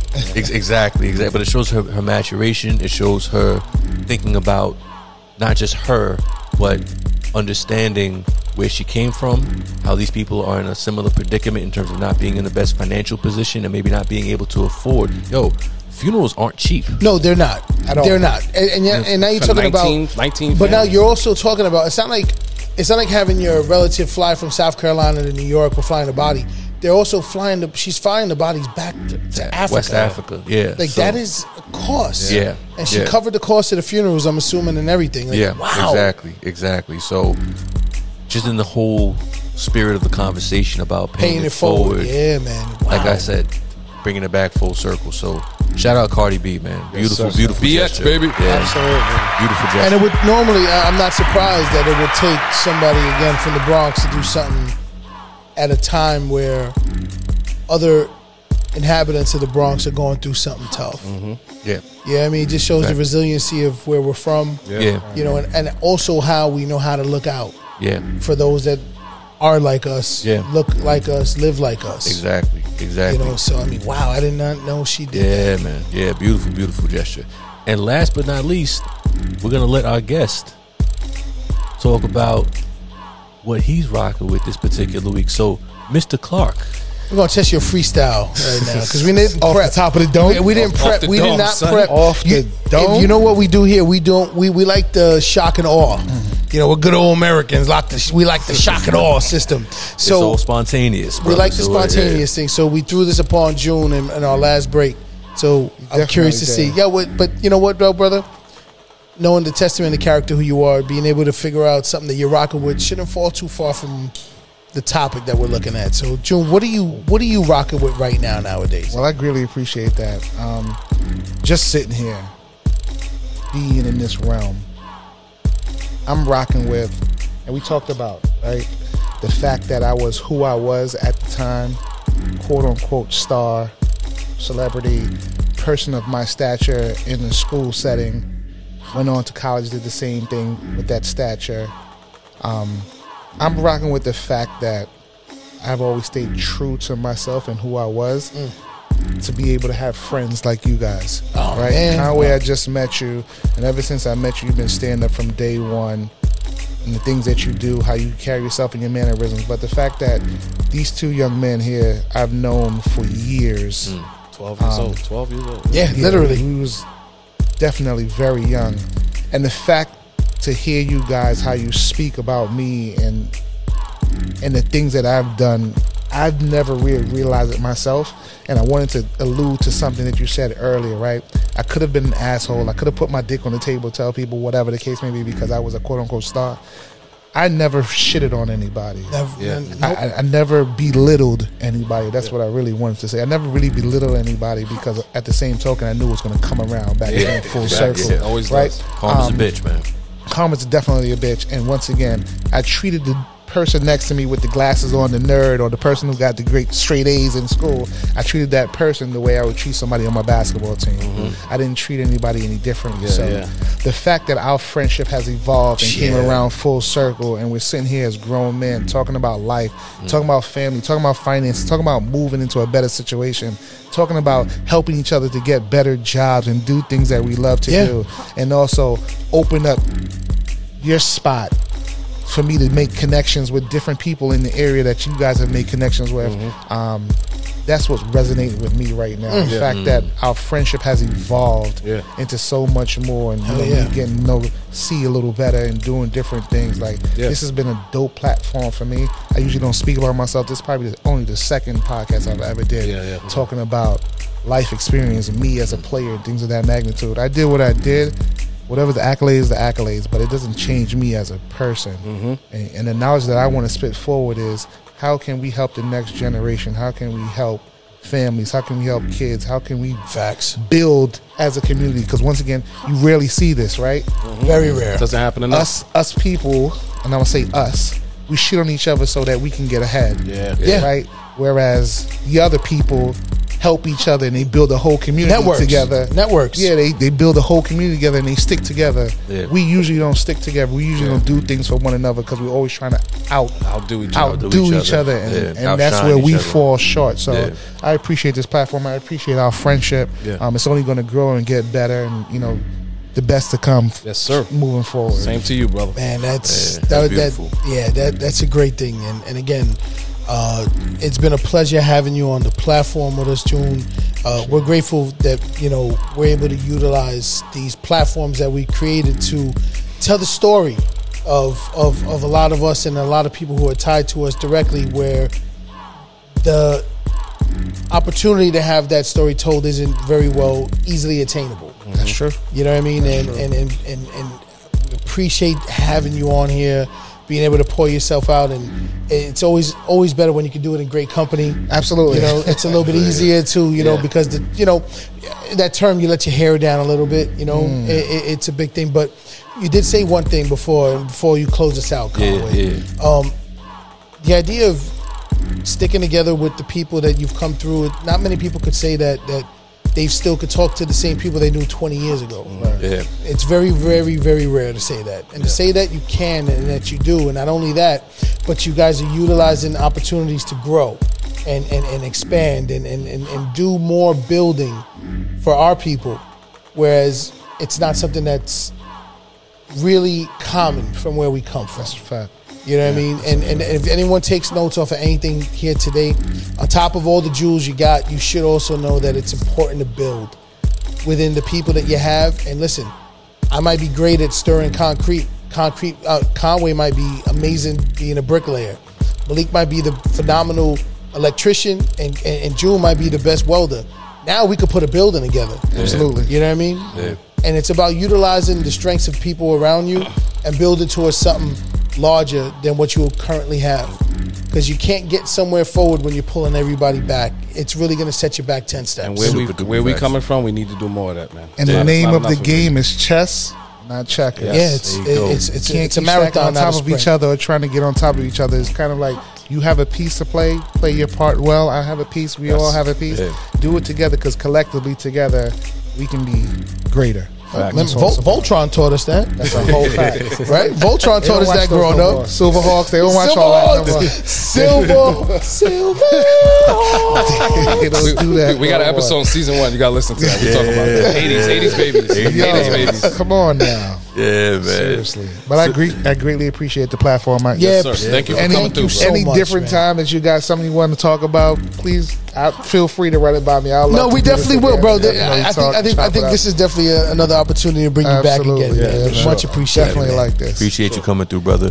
That brings us to the conclusion of this episode. We appreciate you joining us on this journey. You can find us on YouTube. You can find us on uh, Spotify. You can find us on Anywhere that you stream your favorite yeah, podcast. Yeah, man. Our Linktree is on our Instagram page, man. Hit us up, check us out, post comments, get back to us. Let us know if we're totally off base. Let us know if like you you rocking what we're talking about. And in the words of Shirley Chisholm, if they don't give you a seat at the table, bring a folding chair. We out. Peace. Peace.